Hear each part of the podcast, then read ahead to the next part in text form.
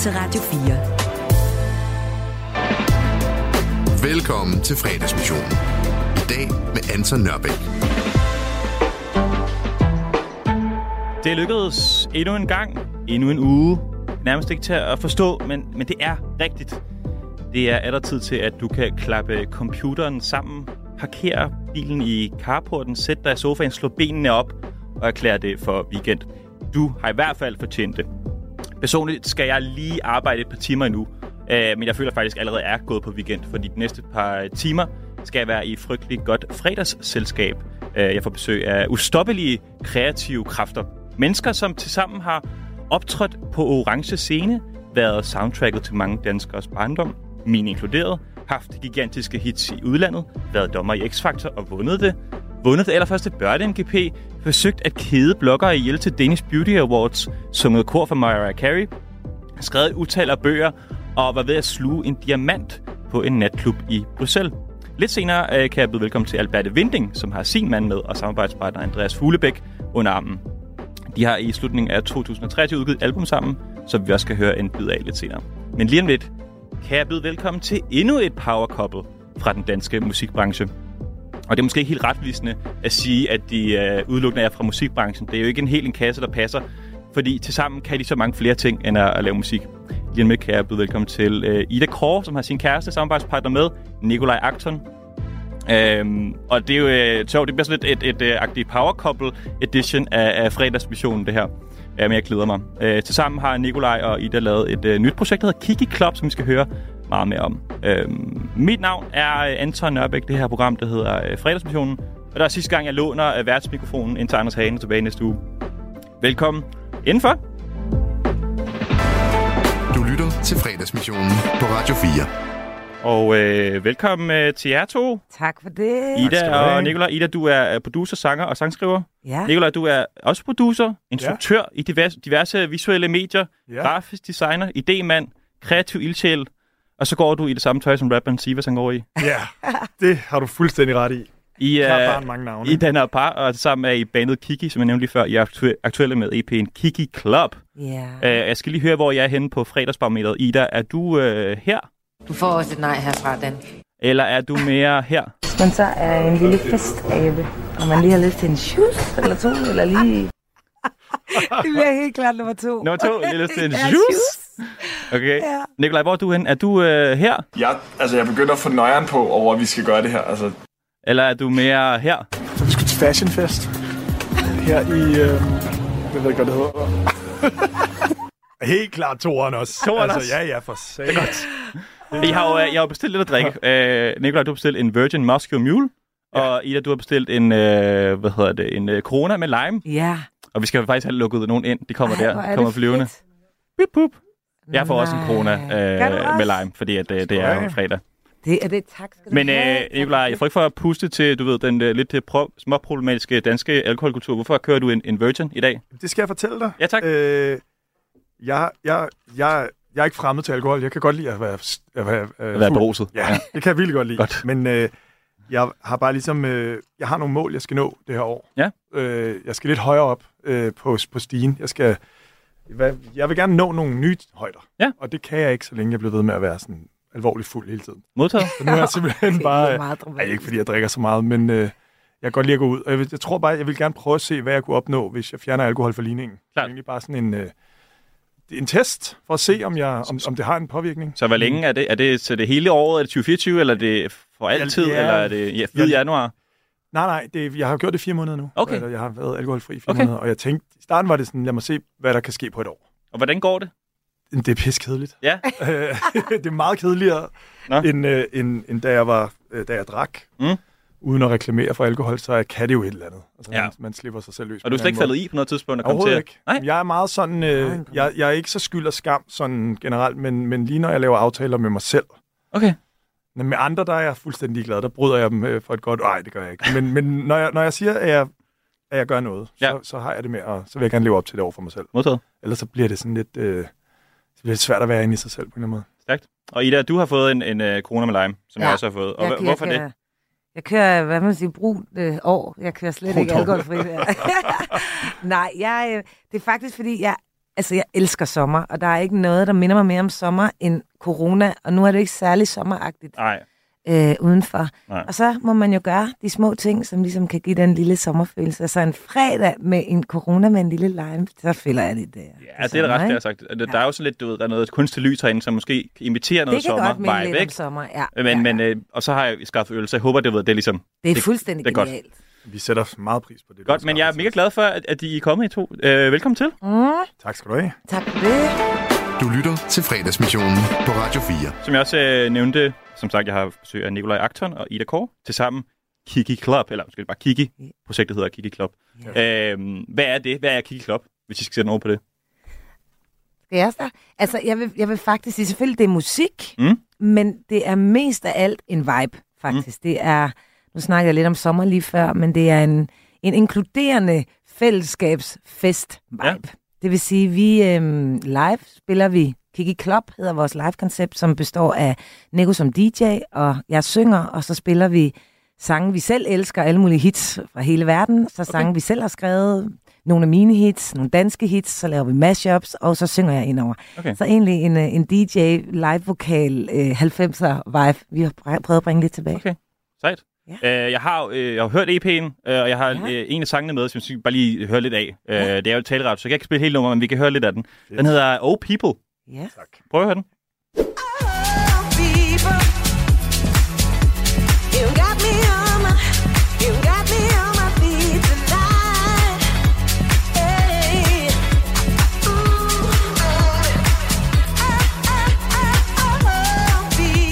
Jeg ved ikke, om det er bare mig, men jeg får sådan lidt uh, Daft Punk vibes over det her. Uh, det er du helt ret i. Det er er for, ret i. Ja. Ja, for Godt. søren.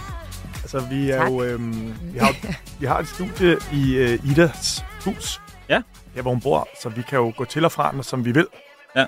Og det, øh, jeg kom en eller anden dag bare til Ida og sagde, prøv at høre, det der franske house, det har jeg low-key dyrket hele min barndom. Ja. Eller ungdom. Ja. Skal vi ikke prøve at lave noget af det? Og så var du her hurtigt til at gribe det, og så gik vi i studiet og lavede alle mulige Ja. forskellige skitser, og så kom der nogle af de her ting ud af det. Blandt andet. Det er, lidt en, det er lidt det, vi gør. Eller Kiki er bare forskelligt. Der er ikke nogen genre på. Det er ikke genrebestemt. Så okay. det er egentlig bare en følelse af det, vi har lyst til at spille. Det vi har lyst til at lave. Så det kan være fransk house den ene dag, dyb elektro den anden, pop den tredje. Og Klart. det er en legeplads, en kreativ musikalsk legeplads. Mm. Og hvad kan er det hyldest til det? Ja, modtaget. Og hvad kan det ligesom, altså, nu den er jo også par, som jeg også nævnt, og hvad kan det ligesom at, at lave musik med sin, sin partner, frem for en eller anden, du ved, professionel musikrelation? Altså ja, for mig har det været sindssygt. Jeg har, jeg har selvfølgelig lavet musik i ja, hele mit liv, så mm. det der med lige pludselig at have en anden rolle og være, det ikke er mit navn, vi hedder Kiki Club, vi har forskellige, jeg er meget mere på at producere sammen med Nico, når vi spiller, er jeg ligesom med i festen igen, så for mig har det været en, en mulighed for at genopfinde sådan en eller anden form for passion eller gammel forelskelse i det at lave musik og, og den Men- legeplads, og så have det sammen med, med Nico og hvad? Hvor sjovt. Spørgsmålet var, altså. hvad var det, hvordan er det at lave det med en partner frem for... Ja, men det er jo det med ikke at være solist, altså ikke at hedde Ida Kåre. Og Ja. ja. sådan, bandet er Kiki, og vi ligesom er to om, om den her ting for en anden Mm. rolle. Og Mm. det, for mig, jeg har bare fået sådan en helt ny sommerfugl, vi skal starte forfra. Vi, hver gang man får et show, så er man vildt glad, og hver gang man er i radioen, er man vildt glad. Det er sådan Så jeg er jo en vildt glad generelt hele ja. tiden. Jeg har jo aldrig prøvet det her før. Så jeg er lykkelig for de små ting. Og hvordan er det for dig, så, så øh, filmmand, øh, idémand, øh, grafisk designermand, alt muligt mand? Ja. Øh, jeg har jo besøgt lidt på dig, Nikolaj. Ja, ja. Og, øh, Det- det, er jo sådan, det, jeg har, har fundet ud af, ikke? Ja. Og så hoppe ind i, i musikbranchen her. Øh, hvad er anderledes i forhold til de andre kreative fælder, du har været i? Men altså, de er jo, der er jo noget synergi, vil jeg sige. Det, men, men det er jo selvfølgelig noget, noget helt andet. Øh, man kan sige, jeg har altid været meget øh, god til bare at kaste mig ud i ting, uden Ja. ja. at vide, altså, at jeg ikke kan finde ud af det. Sådan, har jeg, sådan startede jeg jo også med både film og tv og sådan noget mm. dengang.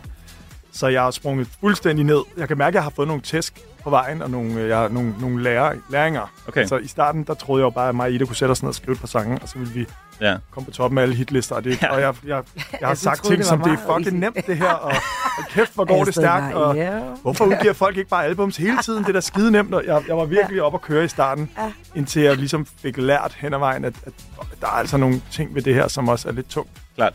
Øhm, men det, det er noget andet end at lave film. Det, det er et helt andet rum at være i, men jeg kan godt lide det, fordi det er et meget sådan ekstrovert... Øh, altså at lave film kan godt blive lidt, øh, med al respekt, lidt langhåret. Det er lange processer. Ja. Ja. Man skal være i mange møder, og man skal skrive processer og forberedelsestid og alt muligt. Ikke? Og måske sådan kortere fra idé til handling. Ja, der kan sådan man sætte sig produkt. ind med et glas rødvin, og så kan man have en eller anden kæmpe energi omkring et nummer. Det kan godt være, det ikke bliver til det, man havde håbet, men imens man laver det, Ja. der er der en 2.000 procents energi omkring det, ikke? og det, Nice. det er et rum, jeg godt kan lide at være i. Du lytter til fredagsmissionen på Radio 4. Gør du? Jeg har besøg af Nikolaj Akton, Ida Kåre, øh, sammen Kiki. Øh, og inden I kom i dag i To Skønne Mennesker, så har jeg bedt jer at sende mig nogle øh, sange, øh, nogle titler. Uh, og vi har en del sange, vi skal igennem, så jeg måske gør det lidt hurtigt. Men, øh, men I har sendt øh, fire numre hver, og den første, Nikolaj, den, øh, den lyder sådan her. Konjak På for California Derude Derude Vores system spiller højere Dit nabolag for paranoia Derude Derude Sort hætte Høj sol Briller på min øje Yeah Derude Derude Jeg sagde kæk med mit Ja, til Radio 4 Lytter. Det her, det er Sivas med Derudaf. Øh, noget rapmusik fra, fra midten af 10'erne. Øh, som er en sang, den her, Nikolaj, som altid får dig på dansegulvet.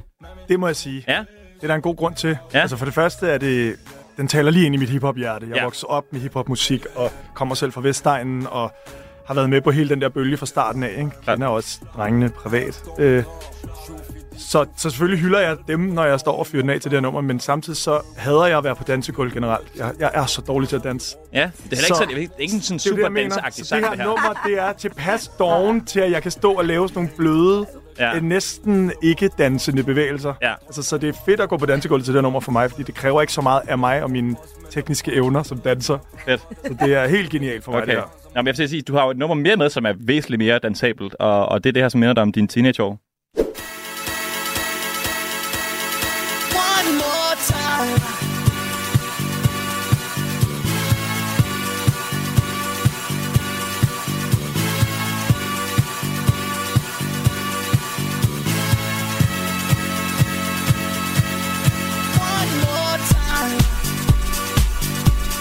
I virkeligheden ked af, at jeg skal skrue ned, fordi jeg elsker det her nummer også. Det er så godt. Øh, det minder dig om dine teenageår. Øh, hvor er Nikolaj henne? Hvordan ser han ud? Jamen, jeg har øh, dreadlocks Ja. af en eller anden nøjeren årsag. Wow. Wow. Øh, synes jeg, det skulle lave freestyler-tiden. Øh, kan du huske den der sang med ham der, den øh, breakdancer Ja, med ja, det der ja, lange hår ja. og sådan noget? Ja. Skateboard, øh, graffiti-dåser i tasken. Øh, jeg er øh, til en, øh, en fest i en spejderhytte Ja. ja. i Tostrup, hvor jeg voksede op. Jeg er 14 år gammel, og det Ja. er sådan noget... Folk jeg sidder meget over hjørnerne, og det hele er tungt og hiphop-stemning og sådan noget. Så lige så kommer der sådan nogle gutter ind fra den en eller anden skole, braven ind, Ja. låser, øh, låser sig selv ind, sætter den her sang på et anlæg. Og det er meget øh, kontra det, vi sidder og hører, og så festen eksploderer bare. Okay. Den var lidt sumpet og hasset op til det her punkt, og så kan jeg bare huske, at jeg kigger rundt og tænker, okay, der er noget ved det her electro house, noget jeg lige skal hjem og undersøge, fordi den her stil, vi, vi, vi har os lige nu, den holder ikke 100, vej- 100%. Nej, nej, nej. Så jeg, jeg kiggede lidt på de store drenge, der fyrede den af til det nummer, og tænkte, okay, der er også noget med det her. Der er noget genre, halløj, jeg skal undersøge. Helt klart. Og det kan jeg virkelig godt Jeg lærte Det noget den dag. Øh, wonderful, wonderful nummer, det her. Men vi er nødt til at gå lidt videre, fordi vi har en lille smule travlt med det musik, mm-hmm. vi skal høre. Øh, det næste, øh, det er jo det her, og det er en sang, der altid rører den, Nikolaj. Når jeg bliver gammel yeah. Så vil jeg sidde på en bænk. Der hvor havet slår ind over målen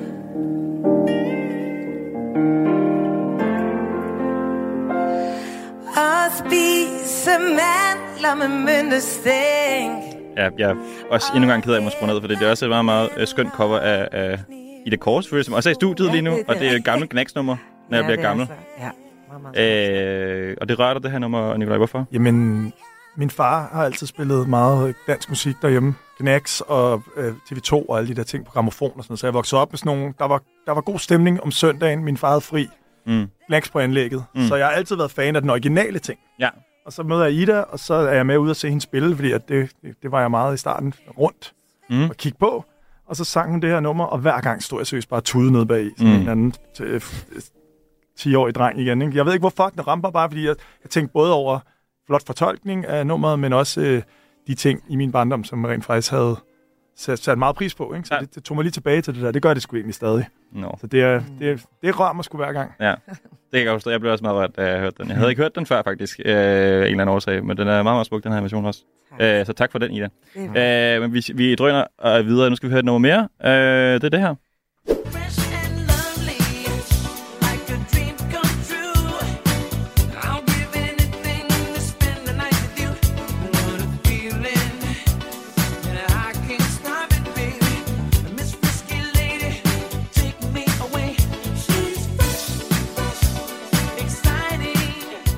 Fresh. Cool and the Gang. En sang, ingen ved. Øh, Nikolaj øh, Akton, han elsker.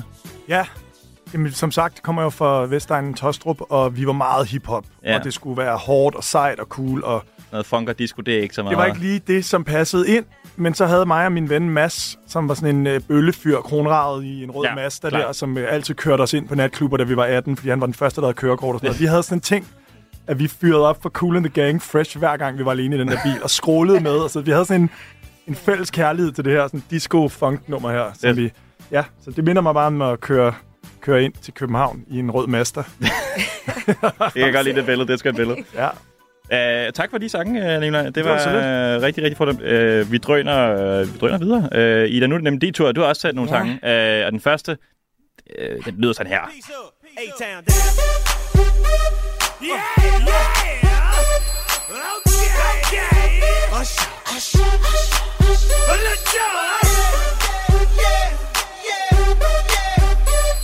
Ja, har du med gerne sådan lige at lige klippe et sted ind i sangen, så vi lige får det mest sådan der episke øjeblik af nummeret. Det behøver man ikke med den her nummer, for den starter bare benhårdt ud. Ja. Det er selvfølgelig Yeah med Usher, Ja, uh, som er en sang, der altid får Ida Kåre på dansegulvet. det må man sige. Ja. Altså, jeg, jeg er jo nok det, man vil kalde en dansemus. Ja. Ja. Jeg fyrer på floor, så snart jeg kan, så hurtigt jeg kan generelt. Godt. Men lige præcis den her sang, der er det fuldstændig umuligt for mig at stå stille. Kan jeg godt. Så gøre, ikke? Der er kun én vej. På floor. Uden mig. Uden dig, du må komme Uden. Ja. Den er, altså, wow, den er også bare ja. virkelig, virkelig god. Sindssygt. Wow, ja. Altså, helt enormt. Wow. Vi uh, drøner videre. Hov, det var lidt uh, opråbt, det der. Den næste, vi skal høre, den uh, lyder sådan her. You're unbelievable.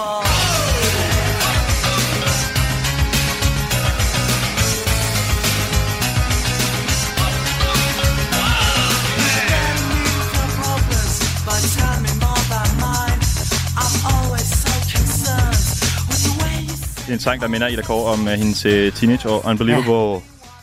Hvordan så Ida Kåre ud? Nummer teenager? Altså, øhm, ja, altså jeg var i hvert fald på floor, også Ja, der. også der. Og det, jeg vil sige, jeg, jeg gik Gennemgående på et sted, tema ja, hele dit liv. gennemgående tema, trompet, bukser, et eller andet genbrugsagtigt tøj, måske en stor islænder, og så nogle store flætninger, lange flætninger. Og så ud at lave uh, Running Man til Unbelievable med IMF, ikke? Også Sådan et er godt det. billede ja, inde i mit hoved, Ja, ja. så kører vi. Og hvad går Ida Kåre op, øh, op i øh, i den her tid, udover musik? Musik. Ja, okay. Det, er, altså, det er ikke rigtig ja, andet. der, der, det er simpelthen, det har været min, min største passion altid. Altså selv min uh, konfirmation, min blå mandag, havde jeg lige et job, og så Nå. tilbage til de andre blå Nå ja, sindssygt. Det var musik. Wonderful. Uh, igen, vi drøner videre. Uh, Ja. Den næste, uh, det er en sang, der, der rører dig i, og den lyder sådan her.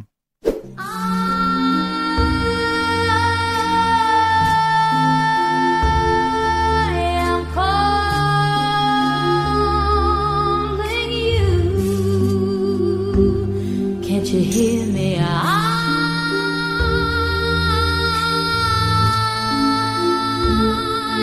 am calling you.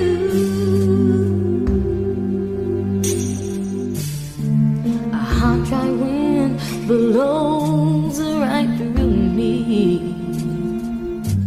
Ida, hvad er det, vi uh, hører her? Det er Calling You fra Bagdad Café-filmen. Ja. Det, øhm, der, der er noget fuldstændig magisk over de akkorder, synes jeg for det første, som går i kroppen på mig på en måde, som det sker hver gang. Så Ja. bliver jeg sådan helt nostalgisk og helt blød og varm om hjertet og prøver at tænke på, på store følelsesmæssige oplevelser. Jeg tror også, det er en af de sange, som virkelig har, har nærmest overgået filmen på en eller anden måde. Ja. Det er, den, den blev større end selve filmen. Ja. Det, er, det er meget, meget smukt, når sangen gør det. Vi vil lige have lidt mere af den. Ja, lille. I know you hear me. I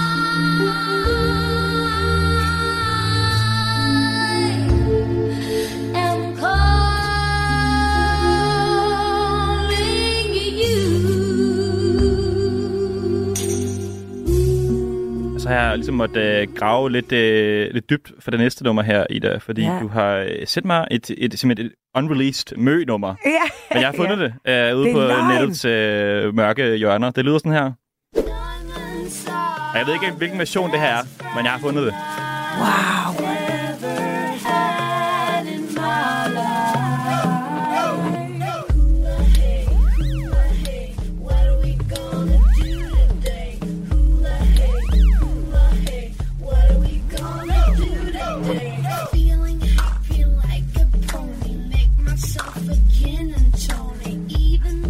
Den tidlige mø, det her. Wow, Men det er ja. meget interessant.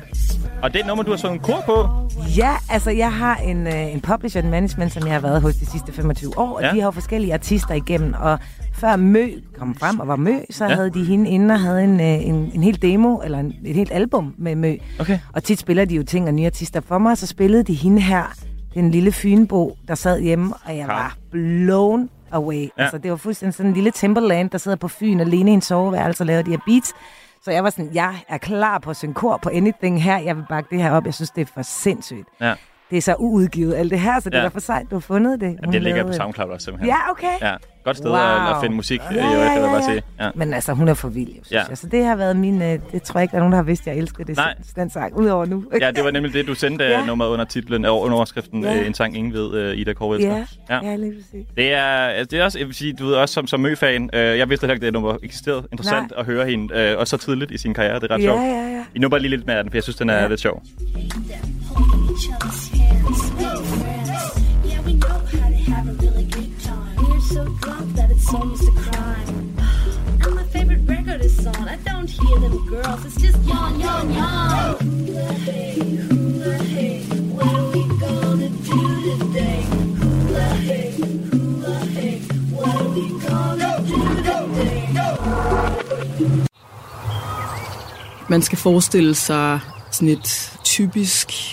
norsk landskab med små fjeldtoppe og får og geder og den slags. Drabet på den 17-årige Birgitte Tengs i 1995 er en af Norges mest omtalte morgåder. De her to betjente, de ser noget, der ligner blod på vejen og tænker, at det kan være, at der er nogen, der er i gang med at stjæle og slagte et får. Det er en fortælling om tjusket politiarbejde, Og de, øh, de sætter sig så ind i deres bil og afslutter deres vagt. mangelfuld efterforskning og en families opløsning. Hen over det næste halve år, der afhører man omkring 2.000 mennesker. Lyt med, når Krimiland gennemgår den endnu uopklarede morsag. Du finder det i Radio 4's app, eller der, hvor du lytter til podcast. Radio 4. Ikke så forudsigeligt. Du lytter til fredagsmissionen på Radio 4. Ja, det gør du. Nemlig, jeg hedder Anton Nørbæk. Jeg har besøg af Nikolaj Akton og Ida Kåre i studiet. Til sammen Kiki, udgivet en ny EP, der hedder Kiki Club. Øh, vinder, øh, vi skal igennem et øh, klassisk fredagsmissionssegment, der hedder enten eller. Jeg håber, I er klar på det. Øh,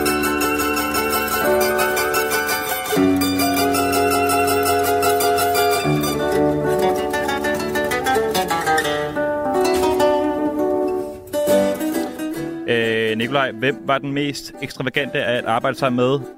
Kasper Christensen eller Tjerno? Uh, ej, der må jeg skulle sige, øh, det, det, det er close race, men Kasper Christensen må skulle tage den. Hvorfor? Ekstravagant, det er jo hans mellemnavn på en eller anden måde. Ikke? Han, er, øh, øh, han kan jo dårligt, altså alt, hvad han gør, drysser stjernestøv ud over øh, alle andre. Ikke? Der er et eller andet ved ham, som...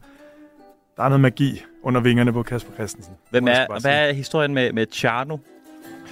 Tjerno var en... Øh, ja, meget interessant. Jeg, da jeg gik i skole ude på Mediehøjskolen, øh, der lavede jeg et journalistprojekt med en, der hedder Christoffer Eriksen, som også er kendt for tv. Mm.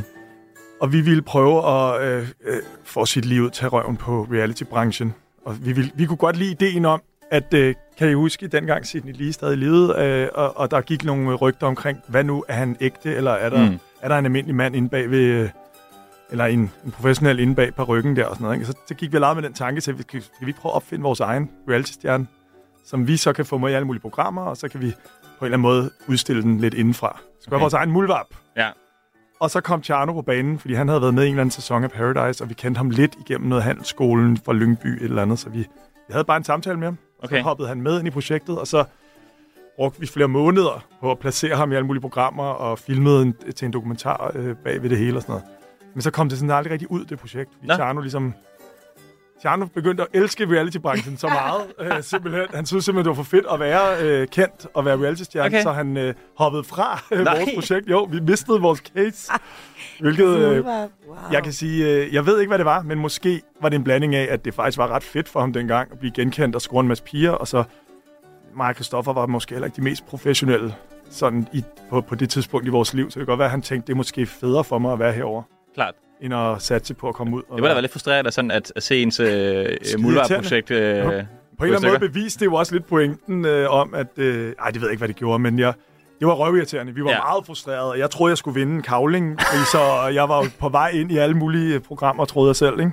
Så jeg var jo skide irriteret over, jeg, jeg, men jeg kunne bare have haft mod nok til selv at være Tjerno. Ja. Ja. Også fordi vi jo begge to var nogle bangebukser. Vi turde ikke selv Ah. at gå ind i det Klart. på en eller anden måde. Det, øhm, det lærte man af. Man skal altid øh, gøre ting selv på en eller anden måde. Uh, Ida, uh, hvem var vildest at synge kor for? Uh, Gnex eller Mariah Carey? Øh, altså, den vildeste oplevelse var nok Mariah Carey, men ikke måske de årsager, folk troede. Men, men det var, vi var måske halvt, eller ved, vi var rigtig, rigtig mange mennesker. Måske 30 mennesker, der skulle op på den der scene, klædt i tjenertøj. Fordi I man Tivoli, måtte, ikke? Jo. Ja. Og hun var meget på det der med, at man ikke måtte... Øh, ikke overshine, men man skulle i hvert fald have sorte bukser og hvid skjorte på. Så vi Okay. lignede et tjener-team på, på vej på scenen, så vi blev sådan halvt stoppet på vej op, og vidste ikke helt, om vi. Altså, det var, det var en meget vild oplevelse samtidig med, det vidste ikke helt var live, tror jeg heller. Så det var sådan, ja... Det var ikke en af de største oplevelser. Jeg vil sige, rent kunstnerisk og kreativt, så er det helt klart ved Okay. okay. den fedeste oplevelse. Okay. Ja. Så er meget vildt med Mariah, Ja. selvom det har været lidt en tjusket uh, affære. Det var lidt sjovt. Uh, hvad var mest uh, nervepirrende, Ida? At spille for en million mennesker på Brandenburger Tor nytårsaften, eller at spille for en milliard seere til Live Earth? Åh, oh, du var god. Altså, øhm, jeg tror faktisk, det var Live Earth, fordi, jeg ved godt, det lyder også selvfølgelig, det en milliard mennesker er mange, men jeg Tusind vidste flere, faktisk ikke, jeg vidste faktisk ikke, at det var det, vi skulle. Så da vi dukker op, og vi finder ud af sådan dagen før, at, øh, at vi skal spille til det her Live Earth, og der er... Hvad er det for et øh, arrangement, Live Earth? Jamen altså, jeg har aldrig helt fundet ud af det andet. Det var noget velgørenhed, vi skulle skabe noget awareness omkring vores klode, og bare man ved det sådan helt konkret gjorde, hvem der stod for, det fandt jeg aldrig ud af. Vi Nej. var et act på det. Øh, og det var sammen med Fette Legrand. På det tidspunkt havde vi lavet en ny single, og pludselig får jeg at vide, det er det her. Og så siger han sådan lidt i en bisætning, har du ikke også lyst til at tage med og spille på et andet show senere i aften? Og siger jeg, "Jamen, det vil jeg da gerne, du skal bare have hvidt tøj på. Og så finder jeg så ud af, at det er Sensation White, vi så skal spille til, som er en kæmpe, kæmpe fest for folk, kun klædt i hvidt tøj, og som er måske 40.000, 50.000 mennesker Okay. mødt op. Så den der dag var fuldstændig sindssyg, altså i det, i det hele taget. Så Okay. jeg må nok sige, øh, plus det var en af de første shows, vi overhovedet spillede Ja. sammen. Så øh, det var helt, helt, helt i starten af vores eventyr, så der var jeg rimelig, rimelig nervøs. Ja. Og hvad med uh, en million mennesker til- på Brandenburger Tor? Hvad, hvad er det, for en historie? vildt. Ja, men det var nytårsaften på Brandenburg, så ja, hvor jeg så skulle op og spille uh, Let Me Think About It, og det er... Altså, jeg kan slet ikke forstå, hvordan, men det er selvfølgelig tv-transmitteret, og jeg ved ikke, 100.000 mennesker hele vejen ud bagved, og altså, det, det er jo sindssygt, når man tænker over det. Men der sker et eller andet, når, når, når der bliver så mange mennesker, at der næsten ikke er forskel på 30.000 og Ja, ja. 100.000. Ja, okay. På en eller anden måde bliver det et hav, ikke? Ja. Men når jeg tænker tilbage, er det jo, hvor er det sindssygt at have fået lov til at stå der og sige, Happy New Year, Ja. everybody. Ja. Ja. Det er, jeg, jeg forestiller mig ikke, at der er ret mange dansemusikere, som kan, som kan prale med de slags tal. Nej. Altså, øh, uden jeg har Nej, fact-checket det det, men det rigtigt. forestiller jeg mig, Ja, at, at du du, er en af de eneste, som kan sige det. Ja. Øh, og det er spørgsmål til. Det er lidt, lidt til jer begge to, øh, men hvor på Roskilde, apropos at spille, var vildest, øh, da Kiki spillede på Orange med Jam Jam, eller en pop-up-koncert i campområdet C med farfar? Oh. Ej, det må blive orange scene med Kiki Okay. på vores uh, release-dag. Med, Meget politisk ja. svar, når nu jeg sidder her. Ja. Du må godt og sige det den var der dit aller, med aller første. Altså, det var... Jeg vil så faktisk sige, jeg har, jeg har ikke været sådan en stor Roskilde-gænger. Rigtig, jeg har arbejdet der, og så har jeg ligesom... Jeg har ikke rigtig været ude i campen og alt det der. Så min første gang i campen var faktisk med, øh, med farfar, da vi var ude og lave pop-up-koncert. Det er jo for fedt. Altså, siden har jeg jo ikke overhovedet været på Roskilde, uden selvfølgelig at bevæge mig ud i campen og have det for grineren med Okay. Diverse ølspil og alt Ja. ja. muligt. Det var for fedt. Ja. To meget forskellige ting. Men altså, orange scene det er meget, meget... Jeg har aldrig stået der før, og det ved man jo aldrig, man kommer til igen. Nej. Og så med vores lille Kiki, det er jo kæmpestort. Det var mit første show nogensinde Ja. som musiker. Ja. Øh, jeg har Det er jo, jeg forestiller mig også, at du er den eneste, der kan prale af, at ja. dit første koncert nogensinde er på Orange Ja, scene. ja. Jamen, jeg behøver ikke at spille. Altså, alle jobs herfra er jo sådan, du ved, Ja. whatever-agtigt. Ja, et store vægger. Jeg kan næsten ikke tage noget alvor. Ja, ja, glem det. Ej, det var... Øh, jeg var, altså, undskyld mit sprog, ved at skide i bukserne. Ja. Altså, Ida er jo meget mere rolig, har meget mere erfaring, så jeg, jeg prøvede at se sej ud. Jeg stod Mm. bagved med Lucas Graham og Christoffer, og kunne ikke finde noget til min in-ears ind. Jeg ved, jeg har aldrig haft de der ting i ørerne. Jeg ved ikke, hvornår noget fungerer. så det var enormt sådan øh, Bambi på glatis oplevelse for mig. Men øh, der er også bare noget, noget ved bare... Altså, jeg følte lidt, jeg havde løjet til en jobansøgning på en eller anden måde, og så skulle sidde og do the job lige pludselig. Ikke? Men når, når musikken spiller, og man bliver kaldt på scenen, og man skal ud og trykke den af, så, så, så synes jeg, at frygten forlod mig. Okay. Så fyrede vi den bare. Så lænede jeg mig også meget op af Ida, som hun gav mig lige nogle øjne på et tidspunkt på scenen, da vi Ja. stod der, og 70.000 mennesker står og sving, svinger med, ikke? og jeg Ja. er ved at få et nervesammenbrud. kigger hun på mig på en eller anden måde, hvor hun synger live, men også har overskud til ligesom at sende mig et eller andet form for energi. Hun kiggede på mig sådan, hey, er, er du okay? Er vi gode her? Og jeg kan bare mærke, at jeg, jeg samlede det op. Altså, jeg fik ligesom øh, noget energi fra Ida der, med de der øjne der, og så, så glemte jeg alt frygt, og så fyrede vi den bare af. Okay. Jeg har jo ikke prøvet det før. Hvad fanden skal jeg... Nej, nej, du har intet Jeg har ikke sammenlignet. noget at sammenligne med. Jeg Det kan var ikke så hente godt. noget. Det var godt Jeg klaret. følte, det var okay. Ja, ja. Har du spillet koncerter siden, så man ligesom har, hvordan har det været så været i forhold til? Derfra har det været en lang øh, vej op til toppen. Ikke? Ja. Fyrede den af med... Nej, vi har spillet nogle øh, klubjobs og så Ja. videre inde i København, og så har vi øh, været heldige nok at spille på øh, en festival, der Aya Sound, og vi, vi, vi har ligesom spillet en, en, en, en håndfuld eller to jobs rundt omkring. Ja. Det er det. Vi, så ja, jeg har været ude og, prøve det nogle gange efter, og er blevet meget mere tilpas i det, og har også fundet ud af, hvordan jeg egentlig skal være. Apropos det der med, at jeg ikke er den store danser, og sådan Ja, jeg skal ja, ja. pludselig, øh, jeg skal finde, det er en helt ny koreografi for mig. Ikke? Jeg Ja. plejer at stå bag et kamera Ja. ja. instruktør og bede andre om at gøre alt muligt. Ikke? Nu skal jeg selv. Men det er, jeg kan godt lide det. Men er der ligesom nogen, som, rytmen, som ikke? fortæller dig som, som debutant på en scene, hvad du skal gøre? Eller sådan, er, det, er det dig, der som ligesom kommer med tips og tricks? Eller er der nogen på Roskilde, der siger, at "Nå, nu skal vi have koreografien i gang? Har I tænkt noget? Eller sådan, hvad, hvad sker der? Nej, altså det er jo ret simpelt. Man kan sige, det starter med, hvad man skal have med på scenen, og for os så er det en DJ-pult, den skal være på scenen, og jeg skal have en mic. Okay. Det er ligesom det. Okay. Så må man ud fra det finde ud af, okay, vi skal have DJ-pulten ind, og så skal du ind først for at kunne nå bla bla bla. Udover det, så er det ikke de store sådan, steps og dansetrin, der bliver... Ej, vi laver ikke en koreografi. Ikke nu. okay. Vi kan jo Ikke nu. komme, men... Kan jeg øh, godt komme? Ej, Jeg så tænker har jeg, næste gang, ja. så har jeg et den. lille... Altså Pride Cruise, der tror jeg, vi skal have gang i noget koreografi, ikke? Når vi Jo, men det skal Åh, oh, gud. Det bliver så fedt. Jeg er klar. Men altså, ej, jeg har et lille kamera med på scenen ofte. Okay. Som jeg filmer, et lille flipkamera. Sådan et, Ja. sådan et feriekamera, ens far havde i nullerne. Ikke? Okay. Så jeg kan optage fra scenen, og det, det klamrer jeg mig lidt til, faktisk. Så kan jeg gå rundt og filme ikke helt lidt lagt det der fra dig. Ja, det er meget sjovt. Så det er sådan en, ja, det bliver lidt en gimmick, som er meget sjov. Så har man også lidt med hjem. Uh, Ida, hvad er den mest uh, ud af kroppen-agtige oplevelse? Da du vinder X-Factor med kredsen, eller da du næsten sluger en diamant på en natklub i Bruxelles? Ap- Apropos ekstravagante oplevelser. Ej, ja, det vil helt sikkert være Kristen Ja. X-Factor-finalen. Okay. Det var meget, meget rørende. For det første at se Kristen være, han var så fed. Jeg synes virkelig, han var vidunderlig. Og så havde vi jo selv skrevet sangen, så det der med at høre ham, og han har været med til at skrive, og shinede hele den der stemning, der er sådan et sted, og efter det der lange forløb, forløsningen på det. Og det der med også igen at, at se ham, ligesom ikke selv at være på scenen, men at være med til at skabe hans, hans ting, ikke? Og bare Mm. se ham shine der, det var helt vildt fantastisk. Men du har været ved at sluge en, en Altså, diamant ja, på en ja, øh, ja. knatklub i Ja, Bruxelles. ja, Hvad er det det for en historie? det er nogle af de her øh, events øh, bliver lavet af private mennesker, som leger klubber, og så øh, meget, meget, meget rige mennesker. Og lige præcis de her mennesker, de, øh, de gav både similisten og ægte diamantsten i forskellige champagneglas, og så fik man hældt op, og så sad Ja. ja. der simpelthen en og tjekkede, en, en professionel, der sad og testede, hvad for nogle af diamanterne, der var ægte, og hvad for noget, der var simili. Og så kunne man gå ned og få testet sine, øh, sine ting dernede. Kunne og man så, tage den med hjem så? Så måtte, ja, jeg har den faktisk. Okay. på loftet et eller andet sted. Ja Okay.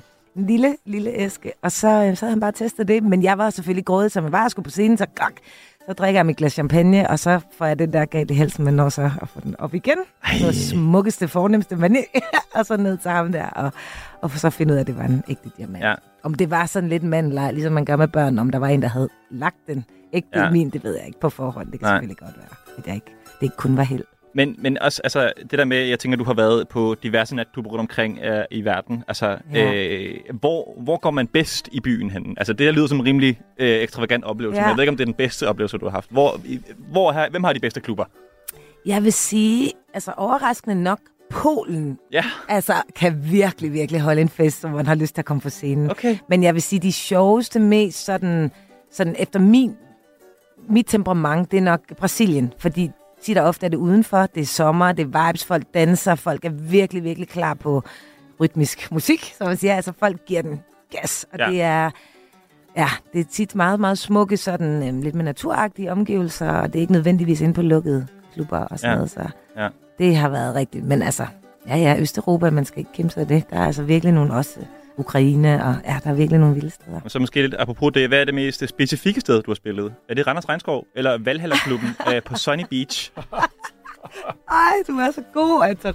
Øhm, altså, at sige, Randers Regnskov var rigtig vildt også, Ja. ja. ikke? Det der med lige at få en tur rundt, øh, rundt med dyrene, og så på scenen. Hvor er der en scene i Randers Regnskov? Men jeg tror, de satte den op. Det må være sådan inde i altså selve... Må man godt det med dyr og sådan noget? Jeg ved de det heller ikke? Jeg tænkte nemlig også sådan, det er lidt højt, det her. Ja. Det var Core Values-turen, ikke? Så det var virkelig noget med nogle beats og nogle trommer og noget. Stakkels elementer.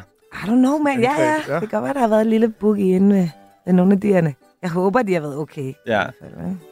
Men der møder du, øh, på, på Sunny Beach møder du øh, flotte fyr, øh, reality-tv-deltageren ude bagved, Ja, som fortæller dig, at han har gået øh, modshow til dit, øh, til dit nummer. Let me think about det it. er rigtigt, ja. Ja. ja. Lotte fyr. Det er rigtigt. Og han viser dig nogle, nogle Det tatoveringer og sådan noget. Ja, det er rigtigt. Uh. Altså, ja. Jeg arbejdede engang på, apropos Flotte Fyr og Ja. ja. Sunny Beach, på, øh, på Douglas, som var Kasper Christensens øh, produktionsselskab. Ja. Vi havde et tv-program, der Funny Haha TV, Mm. mm. som tog ned til Sunny Beach. Aha. Og så fik de Flotte Fyr til at tatovere Funny Hahas grimme, grimme logo. Logo, simpelthen. Var sådan en lille Wow. lidt på hans arm eller et eller andet. øh, Så fik han 200 kroner. Jamen, han slog mig som en, Han- en frisk fyr. Ja, det var, Øh, det var, var helt klar på lidt af hver. Ja. Han skal ændre sit Ja. navn til Frisk Fyr. Ja, det er det. For opdatering. Men møder man altså mærkelige mennesker backstage rundt omkring øh, på klubber? Det gør man sgu. Ja. Det vil jeg sige. Og det kan være alt fra meget, meget ekscentriske, meget, meget rige mennesker til andre artister. Jeg har virkelig mødt nogle af, som jeg har samarbejdet, samarbejdet med senere, også af, af spændende artister. Så mm. Kan det være de lokale celebs er også altid sjovt at være i et andet land og møde deres celebs. Og det, Ja. ja. Ja, der, er, der, er en, der er et bredt spektre af forskellige personligheder backstage. Fedt. Æh, hvad ærger du dig mest over, Ida, da du kom til at sige Thank you Portugal, da du spillede i Spanien? Eller da din Roskilde-koncert på scenen Astoria måtte afbrydes på grund af pladsmangel til publikum? Øj. Åh, altså Thank You Portugal, den er, det er altid, den er frygtelig. Ja. Altså det gør så ondt hele showet efter. Altså det, det er simpelthen, man tænker, det er en lille fejl, men det er simpelthen, det går lige i hjertet på folk, når man ikke ved, hvor man er. Og jeg vil sige, uden overhovedet at forsvare mig selv, men man, altså det der med at være på turné, altså jeg spillede jo mellem 200 og 250 shows hvert år i fem år i, i streg, ikke? Så det er jo noget med at lande, spille, bam, flyve videre, der, der. Så jeg anede ikke, hvem jeg var tit og ofte, ikke? Det var, det var virkelig en, det var virkelig en, men du skal bare have styr på dine ting. Jeg vil sige, fra dag af, der har jeg altid haft en turmand, der har og sagt, nu er du i, nu du i, nu Okay, du i, nu okay. du i. Ja. Øhm, ja, den var ikke så god. Jeg og så vil om jeg at blive sige, så stor, at jeg glemmer dem. at du glemmer mig, hvor du er. Ja, Ja, det nu er du i eddermame- København, skal. Ja. Nå ja, thank you. København, skal. Ja. Sweden. Ja. Men de fik også en, en aflyst en koncert på Roskilde. Den blev faktisk ikke aflyst, men den blev Afbrudt. Den blev afbrudt Ja, det det, i en mener. time, ja. Øhm, men jeg tror, altså, det, det var lige efter, der var sket alt det der fuldstændig skrækkelige på Roskilde, hvor folk var, var, var døde, og de var jo super, super øh, sikkerhedsbevidste og sådan noget, og soppede med rigtig god grund, Mm. eller afbrød koncerten, fordi folk var begyndt at skære sig igennem teltvæggen. Det er simpelthen undervurderet. Jeg vil så til gengæld sige, at jeg tror, det er det fedeste show, jeg har spillet overhovedet, jeg har været med til Okay. hele mit liv. Okay. Da vi så endelig kom på scenen, altså det crowd var fuldstændig fænomenalt. Folk stod bare og havde taget trøjerne af, og det var sådan, ja, det, øhm, det var magisk. Men Hvad er det med Roskilde Ja. Festival? Altså, Jeg ved, det er som om folk overgiver sig. Der er et eller andet kontrol øh, tab, som er rigtig, rigtig klædeligt, synes jeg, for mange af os danskere, og selvfølgelig også folk, der kommer andre steder fra. Men jeg, jeg føler, der er et kontroltab, men som er fyldt med kærlighed. Det er sådan ja. en, en perfekt blanding af, at folk bare vil have det så godt og give hinanden så meget niceness. Mm. Altså, og der sker et eller andet helt vildt på Roskilde, som altså er unikt. Jeg vil sige, ja, også Skanderborg har også noget. Men, Ja. men Roskilde har virkelig en, en vild vibe. ja. øh, Nikolaj, hvilket socialt eksperiment var sjovest at udføre? Da du forsøgte at øh, kede en række blogger ihjel til Danish Beauty Awards, eller da du ville se, hvor let det var at få kontanthjælp? Aha, oh, du er god til den research. Du kender alle. Ja. mine internetsucceser. Hvor er det dejligt. Øh, begge dele har været sjove. Øh, den ene var lidt mere alvorlig. Øh, øh, man kan sige, øh, det er altid sjovt at fuck med bloggere. Ja. Det synes jeg bare. Det, Ja, det, er, det er et samfundslag, der er, så, der er så meget humor i det der, fordi folk tager sig selv så pisse alvorligt. Så Ja. det er jo altid sjovt at komme ind og disrupte, ikke? når Ja. folk ligesom ikke har taget selvironien med sig på arbejde. Ikke? Så det, det har jeg altid synes var meget morsomt at sparke op af på den måde. Ja. Men øh, det er meget sjovt at lave det der kontanthjælpsforsøg. Det lykkedes jo. Det lykkedes, Ja. og øh, jeg havde da en ven, der sagde til job op og sad derhjemme i fire måneder. uden Jens at lave et eller noget. andet... Øh, Jens Ulrik. ja, Jens Ulrik. Ja. Meget sjovt. Øh, kom på forsiden af Ekstrabladet, og kæmpe... Det var ligesom en... Øh, første gang af en af vores små internet-eksperimenter, det ligesom blev sådan nationalt kendt, ikke? og Mm. blev blået op på den der måde, så vi... Jeg kan huske, at jeg var inde på Kasper Christensens kontor, lige startet, og var den mindste i flokken, og kunne, og kunne ikke øh, komme i kontakt med nogen. Mm. Mm. Og så kommer Frank Varm over, der har læst Fors Ekstrabladet den morgen der, og sagde, jeg har læst det om, øh, jeg har læst om din øh, kontanthjælpsstunt. Det er fandme sjovt, og det er godt arbejde. Okay, og så fedt. havde jeg verdens fedeste dag efter det. Ja, det kan jeg godt forstå. Frank Varm snakkede til mig, kiggede mig i øjnene. det var en god dag. Men, Så- øh, men til det der øh, Beauty Awards øh, eksperiment, der var det ligesom, at Masha Wang, hun var ikke lige til at knække. Er det rigtigt? Ja, jamen jeg synes, der var mange af dem, som holdt stand Ja. altså i lang tid. Det var jeg stuntet gik ud på, at vi skulle, øh, fordi blogger ofte skriver lidt uinteressante ting om sig selv. Det var vores ja. tese i hvert fald. Ja. Så vil vi øh, overraske dem med at fortælle om uinteressante ting fra vores liv. Ikke? Så vi Ja. ja. øh, stopper dem på den røde løber, og så skal vi snakke om. Øh, så står jeg bare og fortalt om alt muligt crap fra min egen opvækst og sådan noget, som de Mm. har ingen interesse i overhovedet. Så mange af dem blev, blev stor og lyttede høfligt i lang tid. Ikke? Det var meget sjovt. Jeg ved ikke... Øh, der kom ikke mere ud af det, ud af at vi var skide upopulære til den efterfølgende er blevet fest. sure, ja, folk havde os efter det. Ja, jeg var, der er stadig nogen, som ikke rigtig gider at hilse på mig efter det der. Ikke? Men måske er det, det er prisen. Så brænder man nogle brugere, og så får man lidt cloud. Sådan er det. Ja, ja. Øhm, Ida, hvad er du gladest for? Dit eksklusive Priority Pass Lufthavns guldkort, eller din Ida Kåre Lego-figur? Åh, oh, altså jeg vil sige, det der priority pass, det har virkelig, virkelig gjort mit liv lettere i perioder, ikke? Ja. Men altså at have en Lego-figur af sig selv, det altså tenderende, en lille smule narcissistisk selvfølgelig, men rigtig, rigtig fedt. jeg tager Lego-figuren. Okay, modtaget. Øhm, Nikolaj, øh, apropos sociale eksperimenter, hvilket tror du har gjort størst indtryk på danskerne? Danmark ifølge IBO, eller natklubejeren Morten Olsen, der havde, øh, til, havde en mission at åbne en klub kun for smukke mennesker? Ej, fuck, jeg har, jeg har lavet så mange fede ting, når nu du nævner det på den måde. Jeg tror, Ibo, at det øh, Danmark ifølge Ibo har, været, har berørt flest mennesker, også Ja. fordi det, det blev så massivt i målgruppen, altså da vi lavede den karakter. Så, fordi dem, der sad i den anden ende, de havde brug for et forbillede. Altså det var en tid, hvor der ikke var så meget repræsentation, som der er nu af folk med fra andre øh, kulturer. Ikke? Og Mm. det gik Ibo ligesom ind og var med til at åbne op for. Ja. Så vi fik så sindssygt meget opbakning på gadeniveau. Altså, Ja. vi kunne ikke, Christoffer kan stadig ikke gå nogen steder i dag. Christoffer Læsø, som spiller IBO. Som spiller Ibo. Han har jo en, en muslimsk far, og vi har vokset op i Tostrup fuld af blandet øh, folk med, med forskellige baggrunde, ikke? og Ja. mange, mange muslimske drenge også.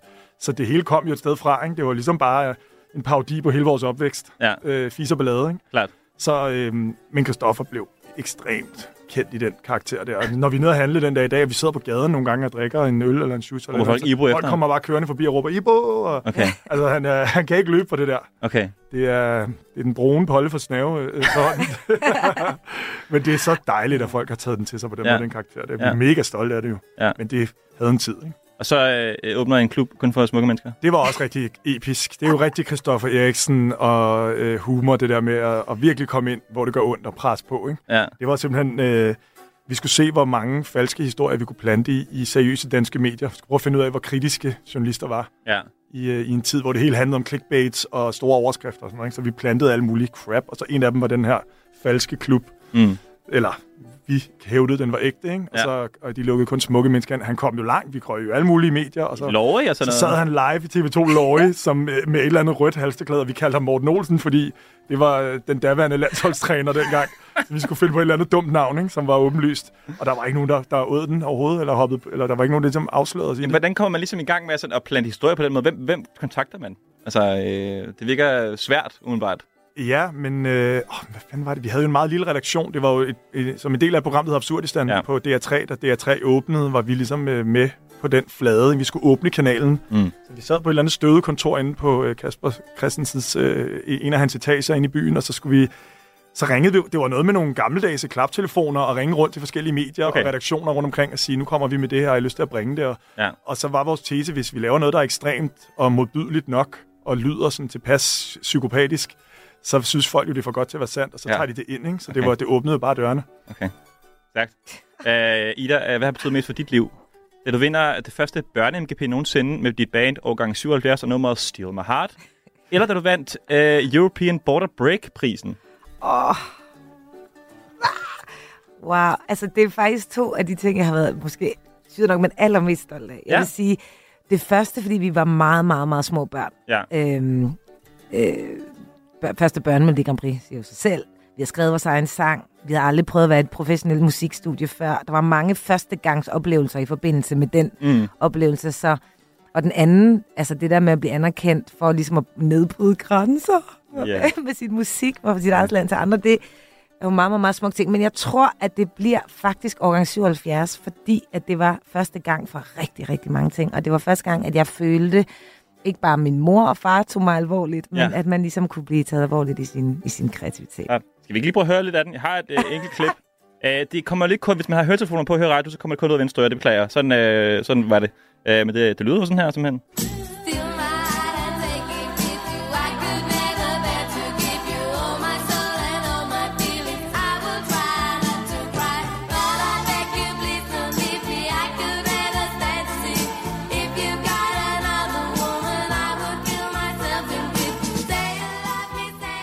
Det er overgang 77.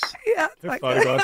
Jeg synes faktisk, det, er- altså, det er jo, jeg vil sige, og det kan godt være, at jeg spiller lidt, øh, jeg har også set meget MGP, jeg var barn, men jeg synes, Ja. det er et, et, et wonderful øh, altså, nummer, skidegod melodi jo. Tak skal du Jamen, have, det er tak skal du have. Det var mig, Katrine. Edslev. Ja. Vibe Ja, jeg ved ikke helt, hvad det var. Vi sad hjemme med Katrines øh, klaver nede i kælderen, og du, du, du, du, du, du. Jeg tror, det var lidt, lidt Beatles-inspireret, faktisk. Ja.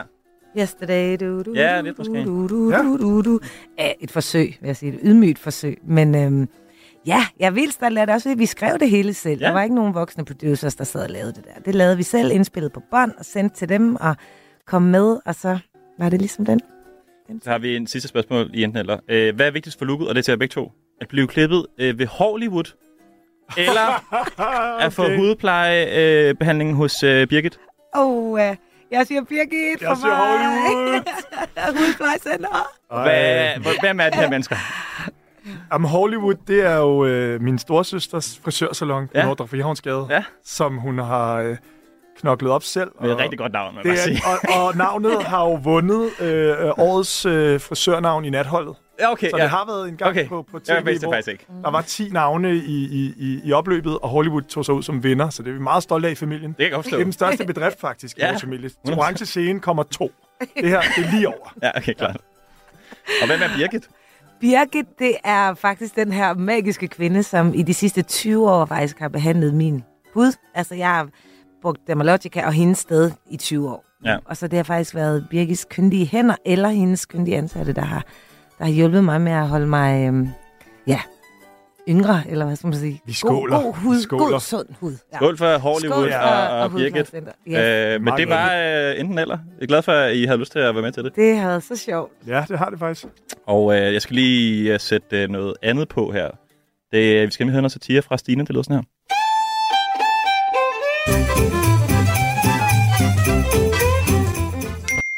Velkommen til Linneas weekendtillæg. Nu er det snart weekend, og det betyder, at mange af os har fri fra arbejde helt ind til mandag. Der findes en misforstået idé i vores samfund om, at weekenden skal bruges på at slappe af.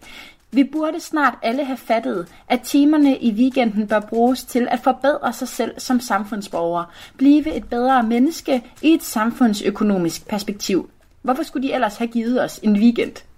Hvis du sidder nu og tænker, åh, hvordan bærer jeg mig ad med at blive bedre for samfundsøkonomien, så frygt ikke, det giver jeg dig nemlig svar på hver fredag lige her i fredagsmissionen.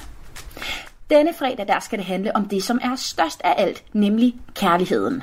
En af de mest oplagte ting, man nemt kan gøre for samfundets bedste, er at få sig en kæreste. Kærester bliver til ægtefæller og bliver til børn, altså nye samfundsydere.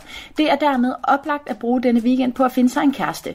Men første step på vejen er jo så at finde en date, og det er her, at jeg plejer at anbefale LinkedIn, som et rigtig godt sted at starte med at finde en date. Her fremgår det nemlig tydeligt, hvem der er CEOs eller har andre gode, høje stillinger, som du kunne være interesseret i at date.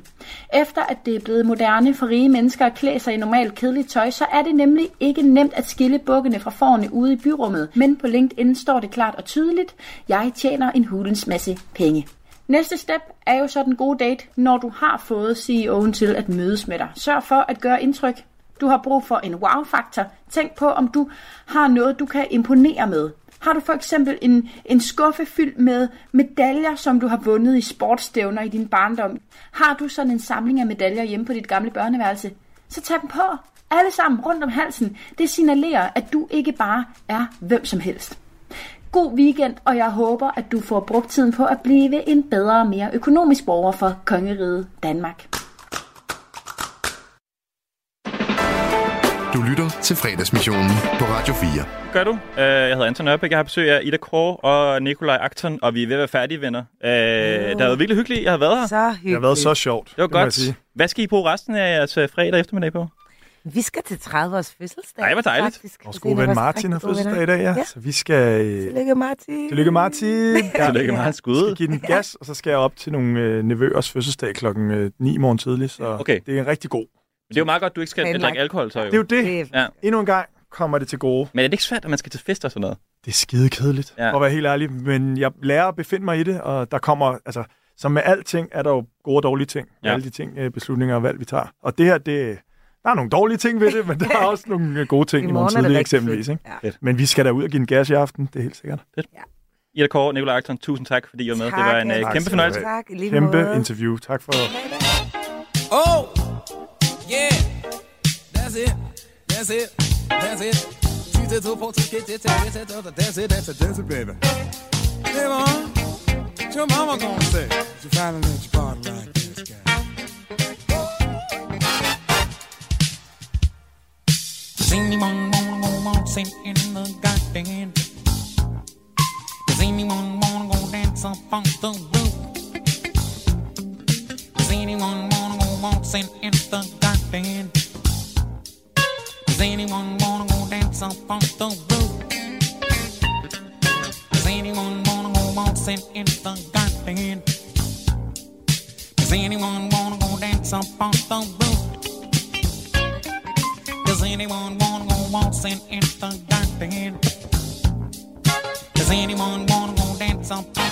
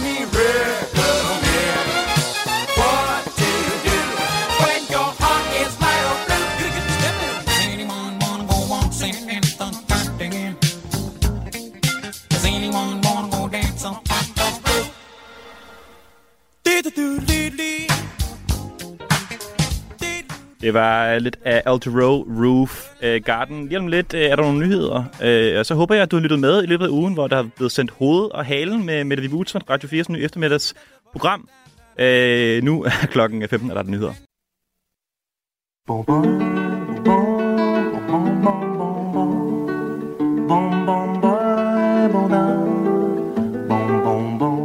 Juhu! Eller skulle jeg sige...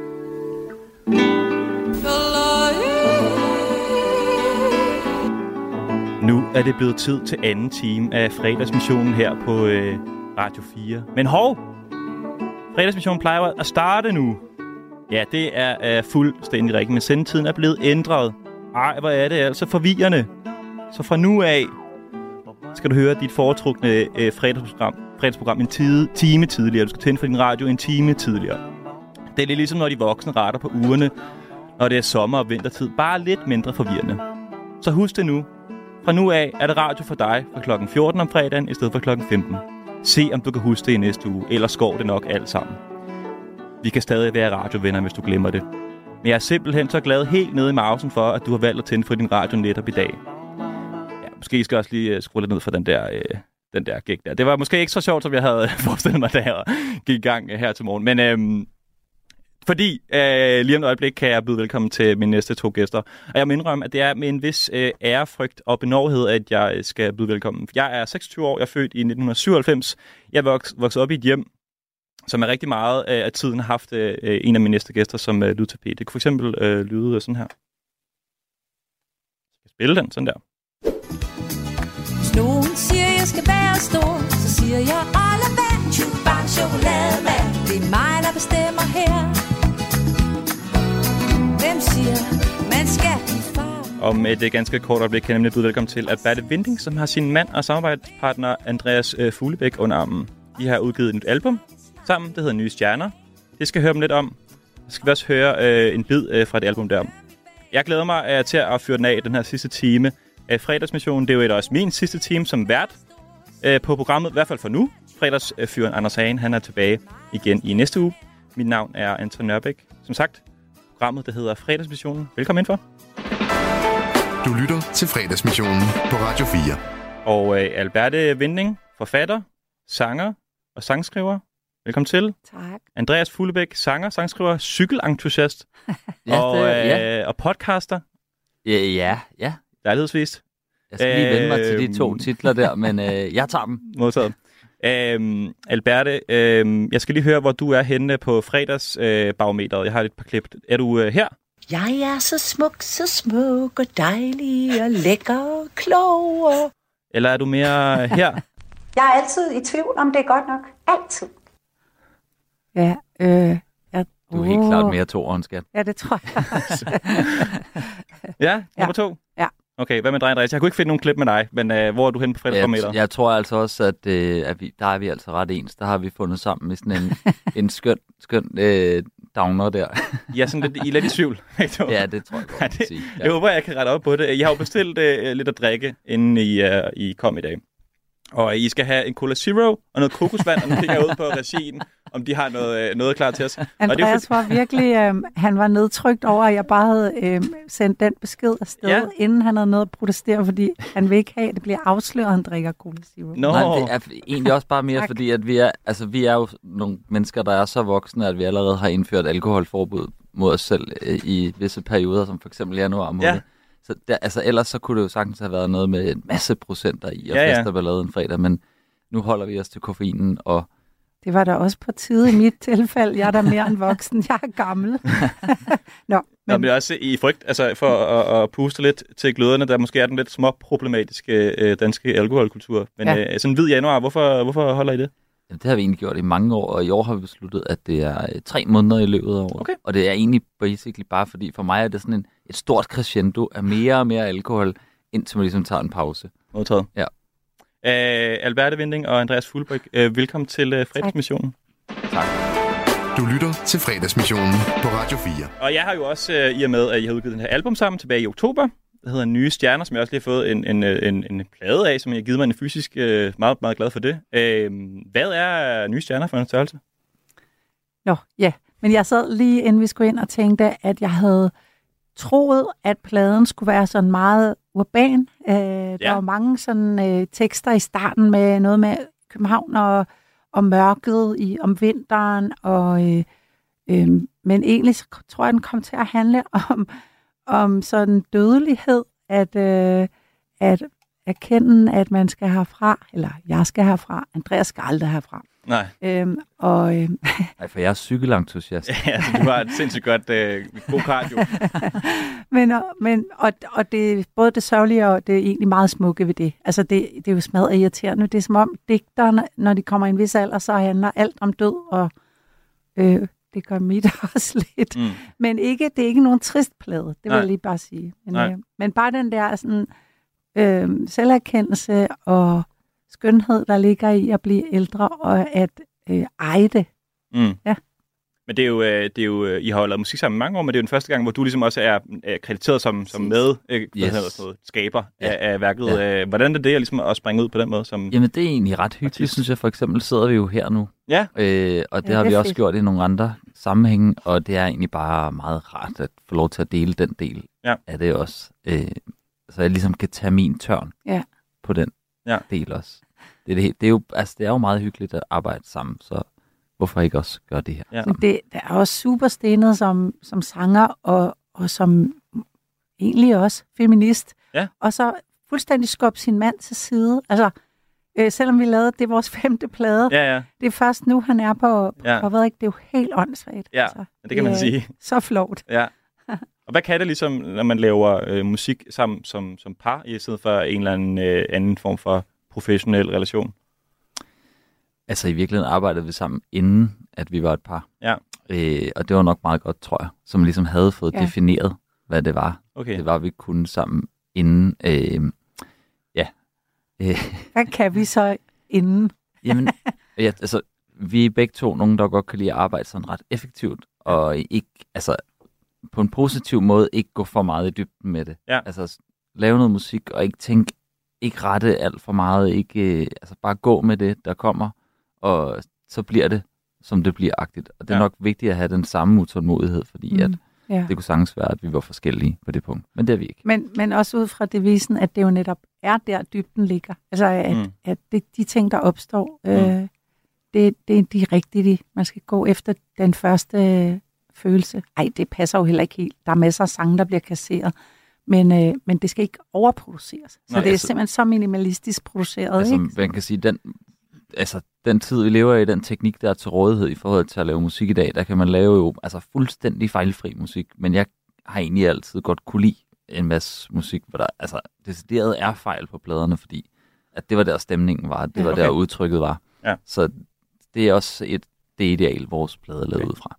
Så der er sådan nogle små øh, skønfejl, man skal rundt omkring Det er der på, nye sikkert. stjerner. Altså, der er også min stemme, som på nogle af numrene lyder sådan, øh, sådan lidt skærbrænderagtig, og på nogle andre lyder jeg som om, jeg er 17. Altså, det Ja. er jo det er også bare for en dag, man havde, ikke? Øh, Ja. Og som min kusine øh, hørte mig forleden dag i radioen og, og hørte Lyse Netter og sagde, du var jo et barn. Ja. Altså, at man kan høre, øh, det, at man kan høre nu, den Mm. alder, jeg har nu, Mm. tror jeg er vigtig for det udtryk, øh, vi har.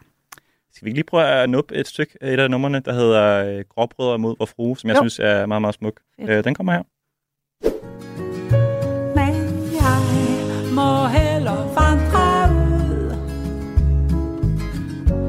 Lakre brød og mod vor frue Ud til byens havn Hvor sangen skyder fri Fra en sang og spændte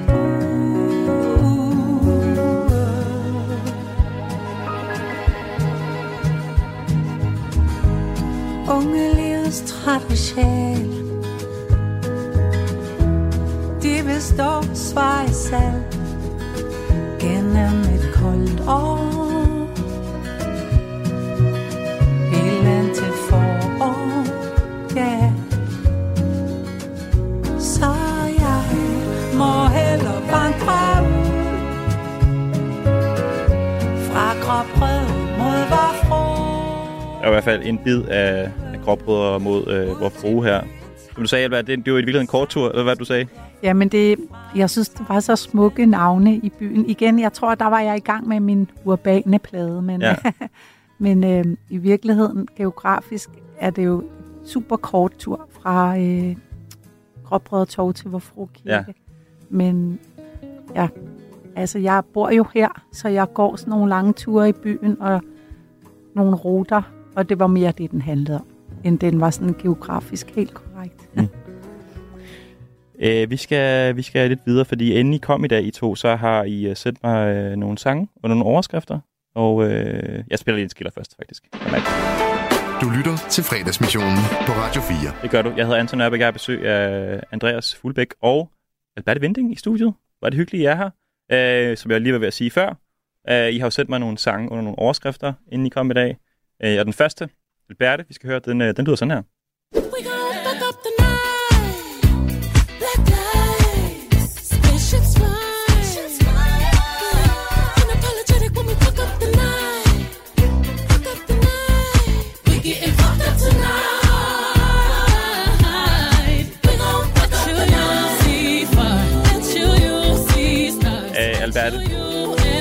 det her det er jo fra Beyoncé's nye album, Renaissance, og nummeret der hedder Cuff It. Og det er en sang, som øh, du går på dansegulvet til, eller Altså- måske løber ture til. Ja, fordi at jeg kommer egentlig ikke så meget ud at danse, og nu Nej. drejer jeg hovedet og ser ondt på min mand. Men øh, når jeg er ude at løbe, så, øh, så, så øh, hvis jeg er virkelig træt af, at jeg er nødt til at have noget dansemusik. Ja. Og så, øh, hvis der ikke er nogen ude i skoven, så kan jeg godt finde på lige at danse lidt. Ja. Hvilket gør min tid utrolig langsom. Men, øh, Det, det skal vi lige have talt om. Gå ud over pacen. øh, nej, men jeg kan godt lide at, at pludselig føle, at jeg ikke er ude at løbe, men at, der, at verden er inde i Beyoncés verden. Jeg synes, hun er en kæmpe sej kunstner. Ja. Er du, er du Beyoncé-fan? Er du ikke... Ja, et- både og. Altså, jeg, jeg så Destiny's Child for lang tid siden, øh, obviously, Ja. ja. øh, hvor jeg bare havde fået nogle billetter, og synes, de var skønne, og ikke rigtig tog det så alvorligt. Og så tror jeg, at da Lemonade kom, Ah, ja. at øh, der åbnede den der verden, så det var helt utrolig råt at skrive en Mm. plade om sin mands Ja. utroskab. Ja. Og lave en sindssygt smuk film, som også sådan havde øh, hænderne nede i, i øh, det afroamerikanske muld, og, og historier om mænd og fædre og sådan noget. Øh, meget vild plade, synes jeg. Ja, helt vildt. Ja. Jeg er også meget personligt meget glad for den øh, plade der. Det Fedt. er wonderful.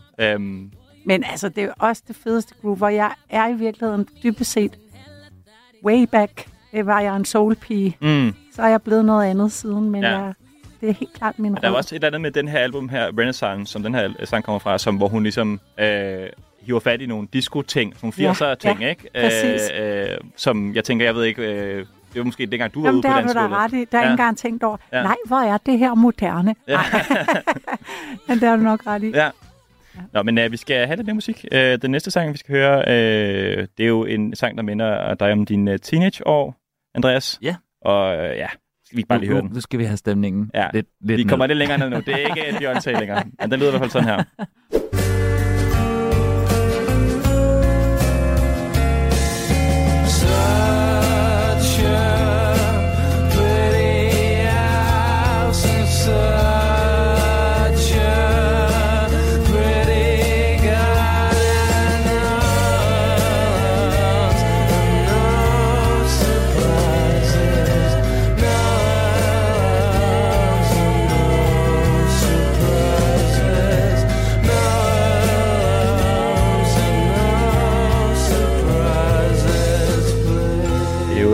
altså, selvfølgelig Radiohead, det her med No Surprises fra albumet OK Computer. Øh, hvorfor skal vi høre den her sang, Andreas? Jamen, jeg tror, at det, altså, øh, det, det er nok den sang, der allermest minder mig om øh, 90'erne og tidlige teenageår. Ja. Og sådan, øh, jeg havde bare brug for den stemning der. Ja. Rigtig meget. Ja. Den der øh, selvoptaget downer-stemning, man nu har brug for. Så Hvordan, øh, Det har jeg så ikke sluppet siden. okay. Hvordan øh, så øh, du ud dengang? Øh, jeg tror, at jeg havde helt klassisk Doc Martens. Ja, klart. Sorte jeans, øh, langærmet undertrøje, t-shirt udenom, måske med Soundgarden. Ja. Noget, noget, noget langt hår, øh, en orange hue, af kraftig uld, som jeg havde på året rundt. Klart. ja. Konstant hovedpine. Ja. grund. Øh, det, altså, ja, det, det, det er nok meget præcist. Så har virkeligheden set ud øh, på, øh, på mange måder, ligesom øh, unge mennesker på Nørrebro gør i dag. Det er jo øh, Ja. cirka det samme. Ja, og som alle andre gjorde på den tid. Som Ja. en slags øh, fabrik af sådan grunge-efterligner fra provinsen. Men øh, du er også men du er stor Radiohead-fan, er det rigtigt? Ja, ja, absolut. Hvorfor det? Jamen, jeg ved ikke, altså, jeg tænker, altså, noget musik taler jo altså bare til en. Mm. Jeg, jeg er opvokset i sådan en klassisk musikfamilie, Mm. og alt det sådan musik, jeg har selv har fundet sidenhen, der er, går bare sådan en tråd af sådan noget, som handler meget om noget med melodi og sådan noget. Ja. Jeg tror meget svært at slippe det der for mig, fordi jeg er som opvokset med klassisk musik. Mm. Så det tror jeg helt... Synes du ikke også, altså jeg kan huske, vi hørte, øhm, vi hørte Radiohead på vej hjem fra job en gang, hvor vi blev enige om, at det også var, var på en måde et stort klassisk værk. Jo, jo det er kan man sige. plader, ikke? Så ja. er helt symfoni. Af, Ja. Men det er jo ret vildt at tænke på, at den plade er et kvart århundrede gammel. Ja. Og jeg synes på en måde bare stadig, den er rimelig Ja, ja. Sin, meget sin egen, og øh, altså, den står rimelig skarpt Ja, stadig. det er rigtigt. Ja. Øh, vi skal høre noget mere, og det er et rør, en, en, en sang, der, der rører dig, Albert. Den lyder sådan her. Nå. Jesus Christ, I'm so blue all the time. And that's just how I feel. Always have, and I always will. I always have, and always will.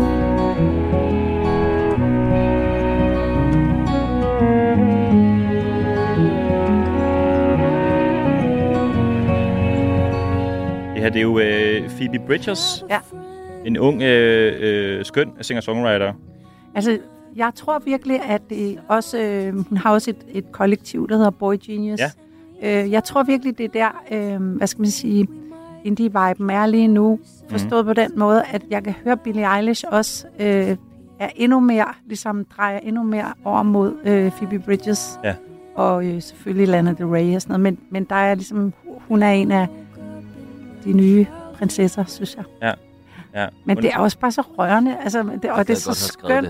Ja, det er en vild Ja, øh, det er sang. også sådan enormt skønt at synge Jesus Christ, I'm so sad all the time, fordi det er jo det, er jo det man er, når man er ung. Ja. Altså, og det er det, alle sange kommer ud af. At Hvorfor man, prøver at pakke det ind i et eller andet poesi, hvor man kan bare sige det, som det er? Ja. Hun har sikkert siddet og hørt uh, No Surprises med Radiohead lige Det inden tror jeg også. hun skrev den Det tror jeg det også, er Phoebe lige, lige der. Ja. Ja. Det er jo indie, fredagsmission, Radio 4's indie-hjørne, det her. Jeg er glad for, at I er tunet ind, men jeg, jeg, jeg er jo også sådan en sokker for sådan her, så jeg kan sagtens tale med. Jeg håber ikke, at, at jeg taber nogle lytter. Jeg kommer Jamen, vi har da også haft Beyoncé. Ja, det er Beyoncé før sange siden, med. det er rigtigt. Hvad siger du? Jeg siger, at jeg kommer hver fredag og tager nogle triste indie-sange fra 90'erne med. Skal vi ikke komme hver fredag og gøre jer i utrolig dårlig humør? Det er vi sindssygt gode til. Øh, vi skal have et, øh, et nummer mere, øh, venner. Det næste, det er en sang, øh, ingen ved, I begge to godt kan lide. Åh oh, yeah. Oh. I know I need a small vacation, but it don't look like rain. And if it snows, that stretch down south won't ever stand the strain. And I need you more than want you. And I want you. Andreas, øh, hvad er det, vi hører her? Jamen, det er Wichita Lineman med Glenn Campbell, ikke? Og det, det, det bliver ikke meget mere svulstig uh, cowboy Barry White end det. Altså, man kan sige, at når jeg kommer ud i køkkenet for at imponere Andreas med min orange hue og mit øh, indie-rock-tøj, Ja. og så opdager jeg, at han er i gang med at lytte på nogle meget gamle mennesker, og så forstår jeg ligesom, mm. hvorfor vi kan være sammen. Ja, jeg har været 65, siden jeg var 18. Ej, men det er da super fedt nummer, det her. Det vil man da også gerne have skrevet. Absolut. Det falder uden for min søndag musikalske apparatviden, men det er et 60'er-nummer, er vi ude Ja, i her, det ikke? tror jeg, det er. Ja, ja, ja. er start 70'erne. Tænk, nu skal du bare hjem og høre Glenn Campbell i, i tre uger. Må jeg Det spørge noget, sindssygt Andreas? Så vi ikke, hørte vi ikke det her nummer i en serie? Det, jo, jo, det kan godt være. Øh, Hvad var det for en serie? Det ved jeg ikke, men Det var noget med noget narko. noget narko. Ser I narko-fjernsyn derhjemme? Eller? Ja, men hele tiden. Nej. Okay. jeg kan ikke huske, øh, det var en eller anden øh, scene, hvor hun lige har slået sin mand ihjel. Og så går hun fra ham, og så kommer det her nummer. Det er så stenhårdt. Det lyder voldsomt, synes jeg. Så hvis man sidder derhjemme og tænker, det nummer kunne jeg godt tænke mig at høre, så ser man bare alle serier, der overhovedet findes, så kommer det på et tidspunkt. Vi skal lige have en lille Radio 4 Pro, den lyder sådan her. Man skal forestille sig sådan et typisk norsk landskab med små fjeldtoppe og får og geder og den slags. Drabet på den 17-årige Birgitte Tengs i 1995 er en af Norges mest omtalte morgåder. De her to betjente, de ser noget, der ligner blod på vejen. Og tænker, at det kan være, at der er nogen, der er i gang med at stjæle og slagte et får. Det er en fortælling om tjusket politiarbejde. Og de, øh, de sætter sig så ind i deres bil og afslutter deres vagt. Mangelfuld efterforskning og en families opløsning. Hen over det næste halve år, der afhører man omkring 2.000 mennesker. Lyt med, når Krimiland gennemgår den endnu uopklarede morsag. Du finder det i Radio 4's app, eller der, hvor du lytter til podcast. Radio 4.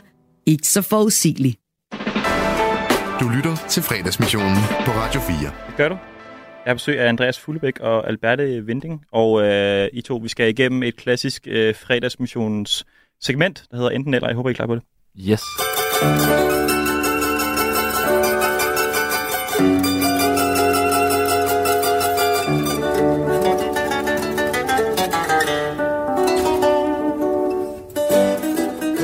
Andreas, ja. hvem er sværest at skrive sange med? Jan Rørdam eller Alberte Vinding? Jeg ved faktisk ikke, om Jan og jeg har skrevet en sang sammen. Nej. Øh, men jeg har spillet mange af hans sange. Øh, men øh, det, ja, så det kan jeg jo faktisk ikke svare på. Nej. Men øh, Jan, vi skal skrive en sang. Modtaget. Men, men der er også noget med et, band, der hedder Kelling. Kalling? Kelling? Kelling. Kalling? Ja, altså, det har jeg været med i for ret mange år siden. Ja. Sådan, et- det Hvad er var det for et sådan band? et, et nuller indie uh, rock band-agtigt. Ja. Dansk sproget. Ja. Ja. Med Tine Kjær Jørgensen og Thomas Råb. Var det Ja. svært at skrive øh, sange til det? Der var jeg mest bare ham guitaristen, der var lidt kontrær. Okay. Så ja. Men det hedder Kelling? Ja. Ja, modtaget. Taget med med, med A. umlaug over Ja, A'et. Ja, ja, ja. ja. Øh, om Andreas, øh, øh, hvilken øh, cykeloplevelse er du glad for? Øh, gravel eller landevejscykling? Sådan der. Det må blive uh, landevejscykling, selvom at jeg også har en gravelcykel. Ja. Ja. Hvad er, prøv lige at forklare lidt, hvad er gravel? Det er sådan set bare, at du kører på grus. Okay. Og i Danmark betyder det rigtig meget, at du også kører i mudder. Okay. Har du haft nogle, nogle store øh, cykeloplevelser? Du har været altså, i syden og, og, og cyklet op ad bjerge og sådan noget? Ja, ja, masser af gange. Ja. Øh, ja, altså jeg synes, det, det, jeg kan godt lide sådan lidt at have sådan en bucket list med altså, de mest kendte stigninger i Ja. ja. Sydeuropa, så Ja. ligesom ja. langsomt få dem tækket af. Hvor mange er, er du nået igennem? Men en 5-10 stykker eller sådan noget, tror Okay. jeg. Ja. Har du været ved Mont Ventoux og Det har jeg, ja. D'Huez? Og... Ikke, jeg mangler lige uh, nogle af de der i alberne. Okay. Ja. Okay. Har du mange cykler? Jeg har, har en del, ikke? 3-4 stykker. Okay. Ja. Det føler jeg altså okay mange. Men det er meget normalt for sådan en en som cykelentusiast som mig. Ja, modtaget. øh, er du godt lige at komme ind i, i Rafa, ikke også?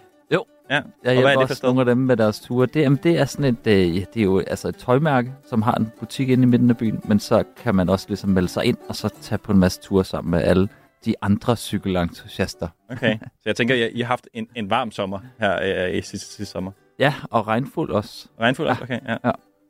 Om godt. Øhm, Alberte, øh, hvilket øh, barndomsminde står tydeligt for dig, da du forsøgte at læse Emil fra Lønneberg højt for dine bamser, eller da folk hyldede sten på jeres ruder og råbte kommunistsvin efter din mors film Kirsebærsten havde haft premiere?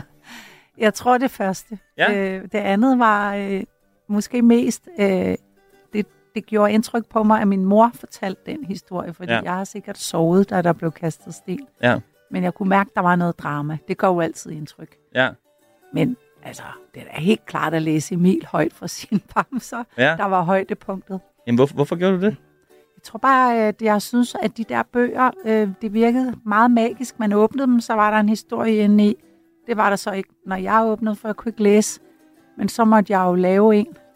øh, så Emil var det første, jeg læste, da jeg lærte at læse, og så opdagede jeg, at det, det var alligevel lidt for tungt altså Ja. at sidde i første klasse Ja. og læse Emil fra Lønberg. Ja. Men min egen historie var også, så vidt jeg husker, spændende. Mm. Bamserne sad helt stille. helt Jeg skulle måske også lige tænke på, om bamserne var, var gamle nok til Emil der, inden man læser den Åh, højt men for ved du dem. hvad, Ja. ja. jeg bekymrede mig sådan om de bamser. Vi skal slet ikke komme ind på det. Nej. Andreas, øh, hvem var sjovest at have med i din podcast? Paul Krabs eller Huxi Bak? Uh, altså det, oh, ej, det, det er meget svært at svare på. Det var jo begge to helt fantastiske. Det var godt. Øh, ej, det, det, er, det kan det, igen må jeg simpelthen lige, der må jeg trække øh, det hvide kort i midten og overgive mig. Jeg kan ikke. Det er for dårligt. Nej, det er helt i orden. Sige den ene Men nogle den anden. gange er du kommet hjem med lidt tårer i øjnene. Ja. Altså, fordi folk alligevel ja. fortæller nogle sådan ret rørende ting. Men altså, måske kan jeg sige, at meget øh, typisk for Paul, så, altså, så var det, det var sådan helt enkelt. Og jeg tror, han er den korteste. Han har lavet det korteste svar Okay. nogensinde. Jeg tror, det tog under tre minutter, så var Okay. Paul færdig Var Paul med at tale. Ja, han har statet det, han skulle state der. Ja, Fedt. Hvor nogen har taget en halv time at svare på et spørgsmål. Altså. Så han har rekorden der. Modtaget. Ja. Øh, Alberte, hvilken øh, drøm er du mest ærgerlig over at have givet op på? Drøm som skibstrømmer, eller drøm som hotelejer? Oh. nu griner du. Okay, altså, jeg kan jo ikke slå et søm i, så lad os, vi må nok slippe øh, skibstømmer ting. Hvorfor har du drømt om det? Ja, måske havde jeg lidt, øh, lidt pipi tendenser der, at jeg troede, at, at jeg kunne alt, Ja. hvis bare... Og samtidig troede jeg ikke, jeg kunne noget. Hotelejer derimod, det, Mm. har jeg, det har jeg stadigvæk lidt med. Okay. Men, men det skal jo være på sådan en helt urealistisk måde. Det skal kun være 10 værelser og... Ja. Men ender det ikke bare med, at du sidder i baren og underholder nogle gæster med et glas hvidvin, og jeg laver regnskabet? Altså, vi... Jo, det, det lyder, God idé. lyder så Fedt. Hvor, hvor skal det være hotel henne, hvis du kunne selv vælge? Please no. Den er u- urealistiske drøm. Lad os høre lidt om den. Ja, men da jeg var teenager, drømte jeg meget om det. Øh, måske var det, fordi jeg simpelthen ikke tog at gå kunstnervejen, fordi at jeg kunne jo ikke noget. Ja. Så hvorfor ligesom, så måtte jeg opfinde noget andet, som jeg måske kunne lære. Øh, Ja. Og da jeg kom hjem fra USA som ung, så var det startede på Victor som tjener, og så var det meningen, ah. at jeg skulle i restaurationsbranchen først, og sådan noget. Ikke? Okay. Altså, og så på hotelskole, og, Ja.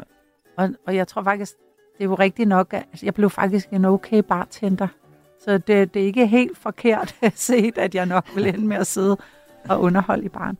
Men øhm, jeg drømte om sådan et, det som jo nu hedder et butikhotel, men Ja. ja. det fandtes ikke rigtigt, tror jeg, i Danmark endnu. Nej. Der var der sådan kroer, der, det var nok det tætteste, der kom på det. Hvorhen skal den være? Butikhotellet. Øh, butikhotellet. Så vi, altså, er vi i Danmark, eller Sydeuropa, eller? Ja, hvor skal det være hen, Andreas? Det skal bare ikke være nogen steder. Please no. Altså, jeg havde også på et tidspunkt lidt, en, der havde vi ikke et sommerhus endnu, der havde jeg en fantasi om netop at åbne noget i, i Tisvilde-området. Ja. Ja. Simpelthen bare for selv at have et sted at bo. Ja. Men Okay. okay. nu har vi sommerhus. Altså, ved du, jeg tror faktisk, jeg, jeg har ikke rigtig energien næsten til at tænke på det længere. Okay. Ja. Men I er, I er oppe i Tisvilde, ikke? Og, og er, du, er du ude at sanke og sådan noget også, ikke? Altså, hvis jeg kan, så sanker jeg øh, hindbær. Hindbær? Der er vilde hindbær i hegnet. Tisvilde Hegn? Men jeg har aldrig... Jo, jeg har fundet én kantarel. En? Altså, jeg ved Det ikke, hvad ikke det meget. er med mig, og folk griner af mig. Jeg, meget, det jeg er er jo det. en latterlig personage deroppe i den skov. Latterlig. Jeg har været til Tisvilde Hegn en gang i mit liv, og Ja. jeg fandt, det ved jeg ikke, 600. 30-50 stykker eller sådan noget. Ja. Hvor Vi- er, hvad sker der for mig? Vi var fire det. mænd, der alle sammen kunne få en mad Ej, efter en eftermiddag i Irriterende, Tisvilde Hegn. Du har kun Anton. fundet én. jeg gider ikke svare på mere nu. Ej, men altså. Øh, Albert, hvad har haft størst øh, betydning for dit liv? Da du som femårig startede med at lave børnefjernsyn med Farvel, jeg hedder Kurt? Eller da du sidste år vandt øh, DMA's øh, ærespris? Åh, ej, jeg bliver, jamen, det var virkelig fint at vinde den ærespris, og det hele hænger jo på en måde sammen. Ja. Når jeg nu alligevel var faldet i gryden som lille Mm. Med børnetv, Mm. så er det rart som 60-årig at, øh, at få et skulderklap. Sådan vil jeg sige det. Klart. Men jeg, jeg kan, der var sådan nogle år, hvor jeg gik meget op i, at jeg synes ikke, at børn skulle være med i film. Og så spurgte folk, nå, men det er fordi, du selv har prøvet. Nå, nej, det var, det var ikke noget problem. Det Nej. synes jeg bare var fint. Og så det måske gået op for mig senere, det kan godt være, at det måske ikke var så fedt alligevel. Okay. Altså, der er et eller andet med det der med at være på og, og skulle spille en figur og sådan. Det, jeg tror egentlig ikke, at jeg havde det super godt med det. Nej. Så, nej. Okay. Jeg har et lille klip fra øh, Farvel, øh, ja. jeg hedder Kurt. Øh, jeg synes, at vi skal høre det. det er, jeg synes, det er meget bedårende. De er aldrig søde ved hende mere. De er aldrig hjemme heller, forresten. No. For de skal altid arbejde, og når de endelig er hjemme, så skal de altid have fred. Jeg flytter sgu, tænker Albert, og så pakker hun sin kuffert. Fra nu af hedder jeg Kurt, siger hun. Hun har altid ønsket sig at være en dreng. Og så løb du væk. Og du løb også meget væk, da du var lille, er det ikke rigtigt? Jo, det er rigtigt. Altså, før jeg Og var stadig. er fire år gammel, der, der løb jeg en del. Jo, Okay. stak af. Jeg, der, der er en historie om, at der var nogen, der kørte mig tilbage, hvor jeg var nået helt ned til øh, kanten af motorvejen. Vi boede i Hjortekær, øh, hvor jeg så åbenbart kunne forklare, jeg kunne åbenbart min adresse, så kørte de mig tilbage. Jeg ved ikke, hvorfor jeg gik, men jeg tænker også, at der har nok bare været nogle voksne, der var faldet i søvn. Øh, fordi Okay. børn går jo indtil man stopper dem, altså hvis de ellers er tillidsfulde og glade, ikke? Ja. så vandrer de jo tit bare afsted. Men var du sur eller ked af det? Nej, eller? det tror jeg egentlig ikke. Du var bare sådan på Jeg eventyr? kunne godt sikkert lide øh, friheden, tror jeg. Ja, klart. Ja. Det er måske også det, der har inspireret det her, øh, den her øh, lille tv-episode her med forældre hedder Kurt. Det, jeg tror i hvert fald, der var noget selvstændighed, som min far havde set rigtigt her. Ja. Øh, men jeg tror også, at mine forældre blev skilt den sommer. Ja. Og det var også bare en måde simpelthen at hænge ud øh, sammen i et par måneder hver dag, Mm. tror jeg, for min far. Ja. Så øhm, ja, sådan var det i min familie. Øh, Albert, øh, hvad var mest udfordrende at lave? Fjernsyn for voksne eller Bamses spillebog? Fjernsyn for voksne var... Altså, tænker du på udsendelsen Fjernsyn for voksne? Mm. Øh, det var faktisk vildt svært. Det Ja. var super sjovt. Ja. Men jeg, skulle, jeg lavede noget børneteater der, og så skulle jeg lære replikkerne i taxaen på vej fra børneteateret ud til B og U. Uha. Fordi at de var så friske. Så Ja. jeg, øh, og, og jeg var sindssygt dårlig til det. Øh, men jeg husker, at Søren Fagli var dårligere, for han var nødt til at læse det fra skærmen, hvilket resulterede i, at Søren Fagli sidder med siden til i alle scenerne. Ja, ja det gør han. Det er rigtigt. Og lige var jeg, vi havde svært ved at holde masken, fordi det, ja, det var Jeg ved, ret den var gået i dag ude Det på var BAU. sindssygt sjovt at Ja, være med. ja. Det var en meget stor ære. Nå, men jeg har jo også et lille klip, øh, Albert, øh, fra øh, faktisk første gang, øh, Luna er med i øh, Okay. Bamses spillebog, og det lyder Uh. sådan her. Er du en bjørn? Ja. Nej, hjælp! Nej, nej, vent lidt. Hov, vent lige lidt. Jeg er altså slet ikke farlig. Men, jeg er ikke... Jeg, jeg er ikke spor farlig. Hvad siger du? Jeg, jeg siger, jeg er slet ikke farlig.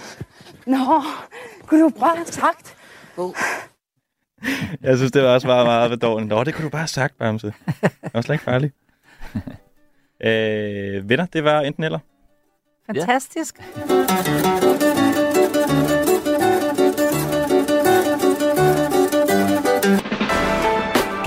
til fredagsmissionen på Radio 4. Øh, Andreas, nu har jeg jo nævnt det nogle gange, men du laver den her podcast, der hedder Det, må jeg sige. Ja. Øh, hvor altså en, en kreativ sjæl kommer ind, svarer så uddybende, som det kan lade sig gøre. Hvis man er på Ja. krab, så tager det tre minutter, og hvis man er nogen andre, tager det en halv time. Ja. Øh, så er det på, på et, et dybsindigt spørgsmål, vil jeg sige. Ja. Øh, og det laver du sammen med din marker, Christoffer øh, Højer. Ja.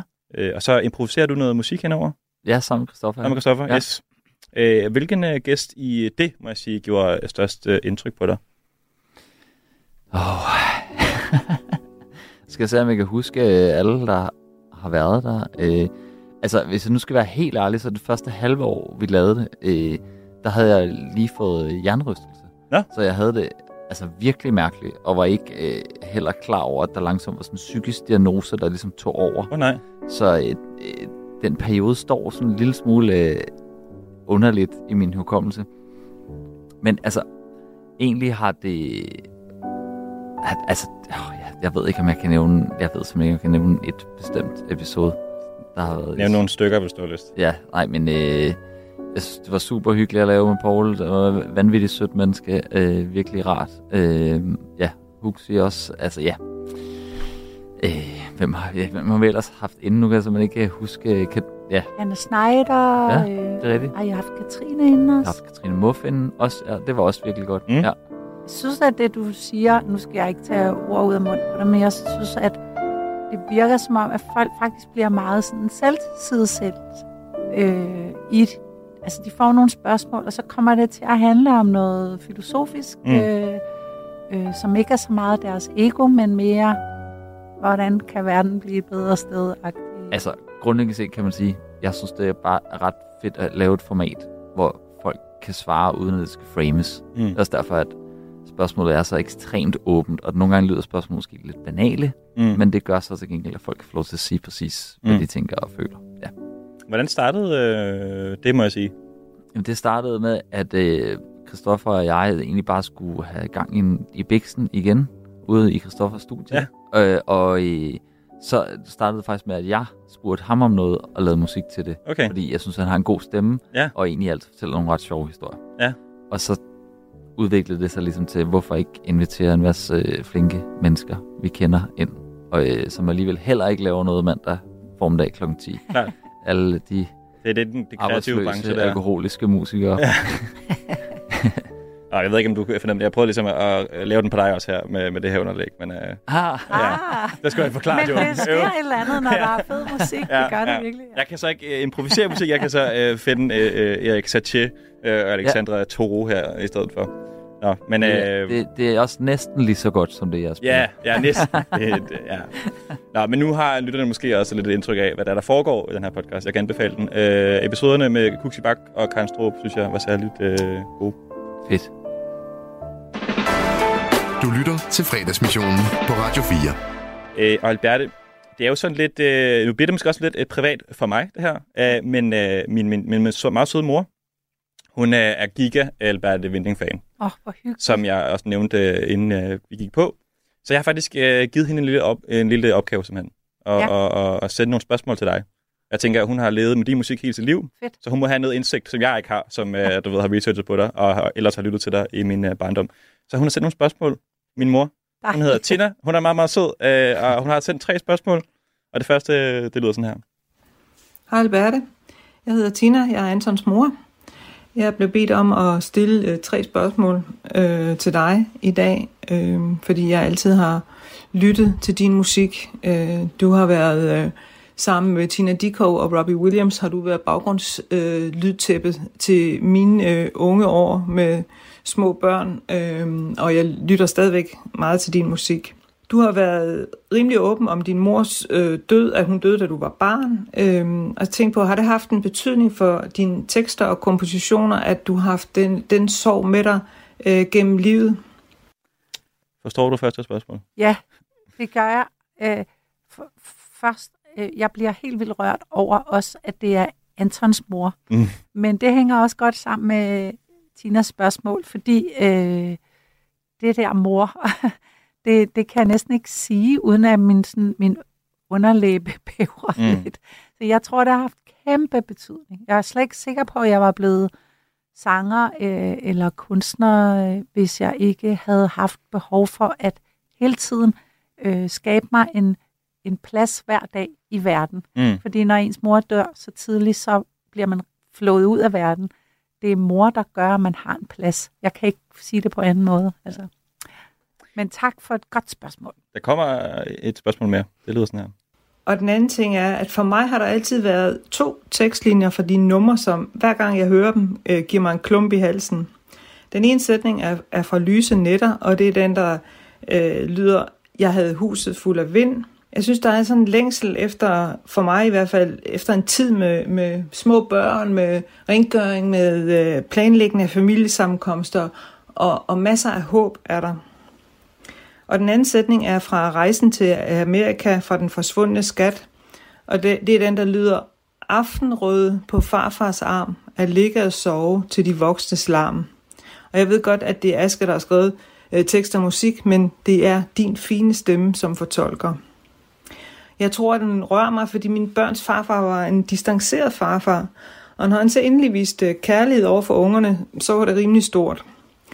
Og så tænkte jeg på, har du nogen tekstlinjer eller numre, som rører dig hver gang du hører dem? Nå, hvor fint. Tak Mm. for, for de ord. Altså, det, det er mig, der har skrevet de Okay. tekster der.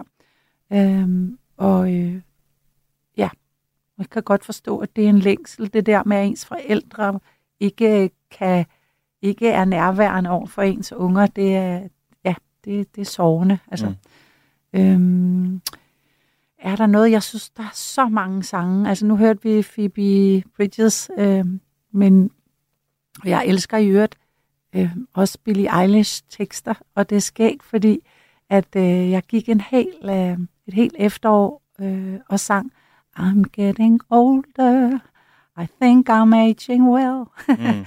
Hvor jeg tænkte, gud, hvor er det skønt, at der er en besked fra en kvinde på, øh, ja, hun er lige fyldt 20 der, øh, der synger sådan, så jeg føler, sådan, det hun synger min sang, øh, det er mig, der er, bliver gammel, ikke?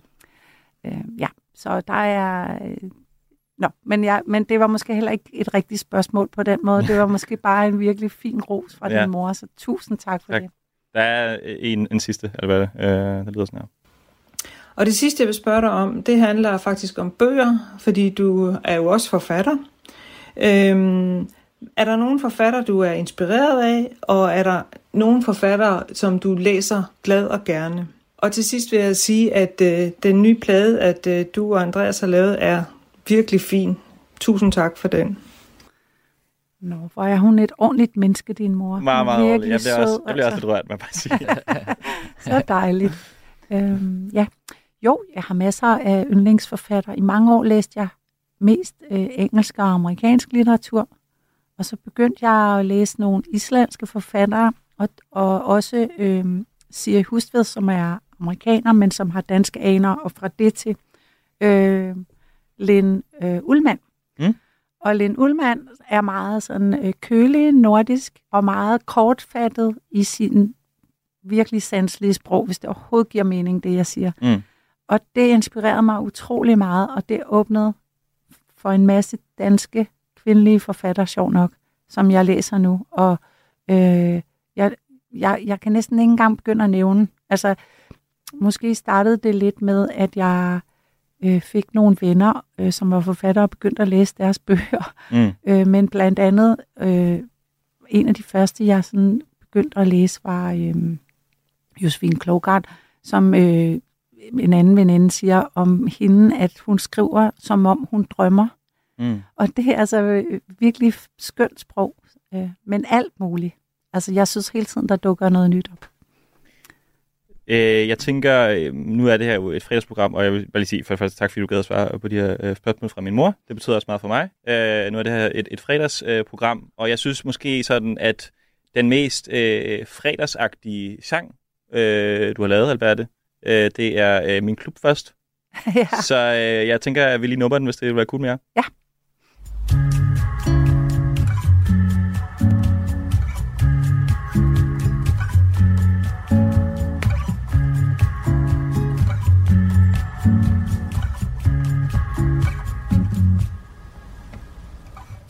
Torsdag Basten i gang. Fredag. Går jeg ud i en sang. Lørdag. Er jeg stadig i byen. På søndag. Kryber jeg hjem under dynen det var min klub først, det er mit beat, det er mit liv, du danser til. Det var min klub først, det er som om, har var sjov, før du kom.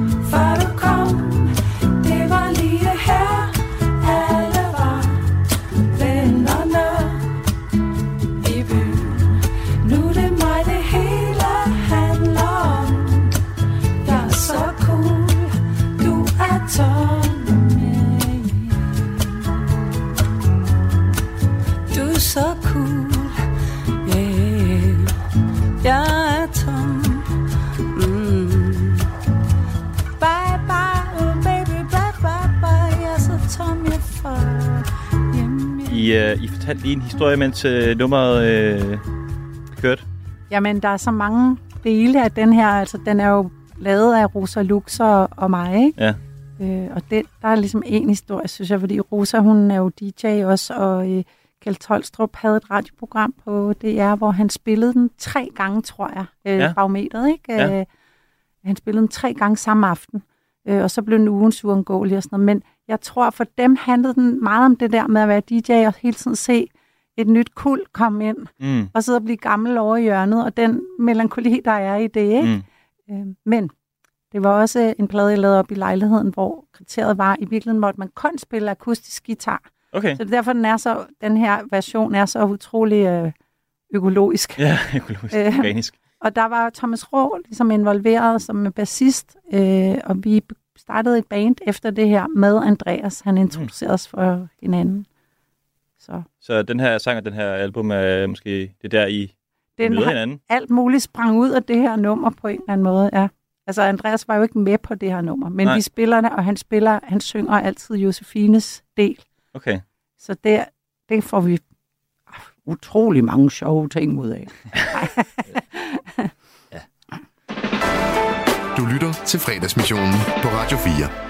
Øh, men øh, Alberte og Andreas, jeg har faktisk ikke så forfærdeligt meget mere til jer. Øh, det har været virkelig hyggeligt. Hvad skal I bruge resten af fredagen på? Vi skal simpelthen til fødselsdag hos Albertes søn. Mm. Ja, hyggeligt. Ja. Og så skal I til Nexø i morgen. Og skal vi til Nexø Ja. og spille, og vi kommer lige fra Silkeborg. Ja. Så vi har Ja. travlt. Er der flere jobs, kan man finde jer rundt omkring? Er der en tur eller noget? Der er sådan en never-ending chaos-tur, og så har vi en decideret turné med orkestret til september og Ja. oktober. Ja. Ja. Og det alt sammen kan man se inde på Albertes site. Og hvis man nu er for eksempel i Esbjerg eller på Mm. Fanø, så spiller vi også to koncerter derovre. Øhm, og de er nemlig ikke helt udsolgt endnu, så det vil jeg lige anbefale, fordi ellers så... Øh, ja. Hvad hvis man er i, i København, som jeg er, og godt vil at se Andreas og Ja. Alberte? Ja, kan man nå det? Så kan man be- købe til Bremen. Nej, du må ja, gerne ja, sige. der er Ja. Bremen i september. Ja. Alberte øh, og Andreas, tusind tak, øh, fordi I kom med det, i dag. Det var en kæmpe fornøjelse. Stor ære. Så hyggeligt. Tusind tak. Nu nupper vi lige Al Jarreau en gang til. Oh, yeah, that's it, that's it, that's it. Two to to get it, get it, that's it, that's it, that's it, baby. Hey, mom, what your mama gonna say? You finally let your body like this guy. Does anyone wanna go waltzing in the garden? Does anyone wanna go dance up on the roof? Does anyone wanna go waltzing in the garden? Does anyone wanna go dance up on the roof? Does anyone wanna go waltzing in the garden? Does anyone wanna go dance up on the roof? Does anyone wanna go waltzing in the garden? Does anyone wanna go dance up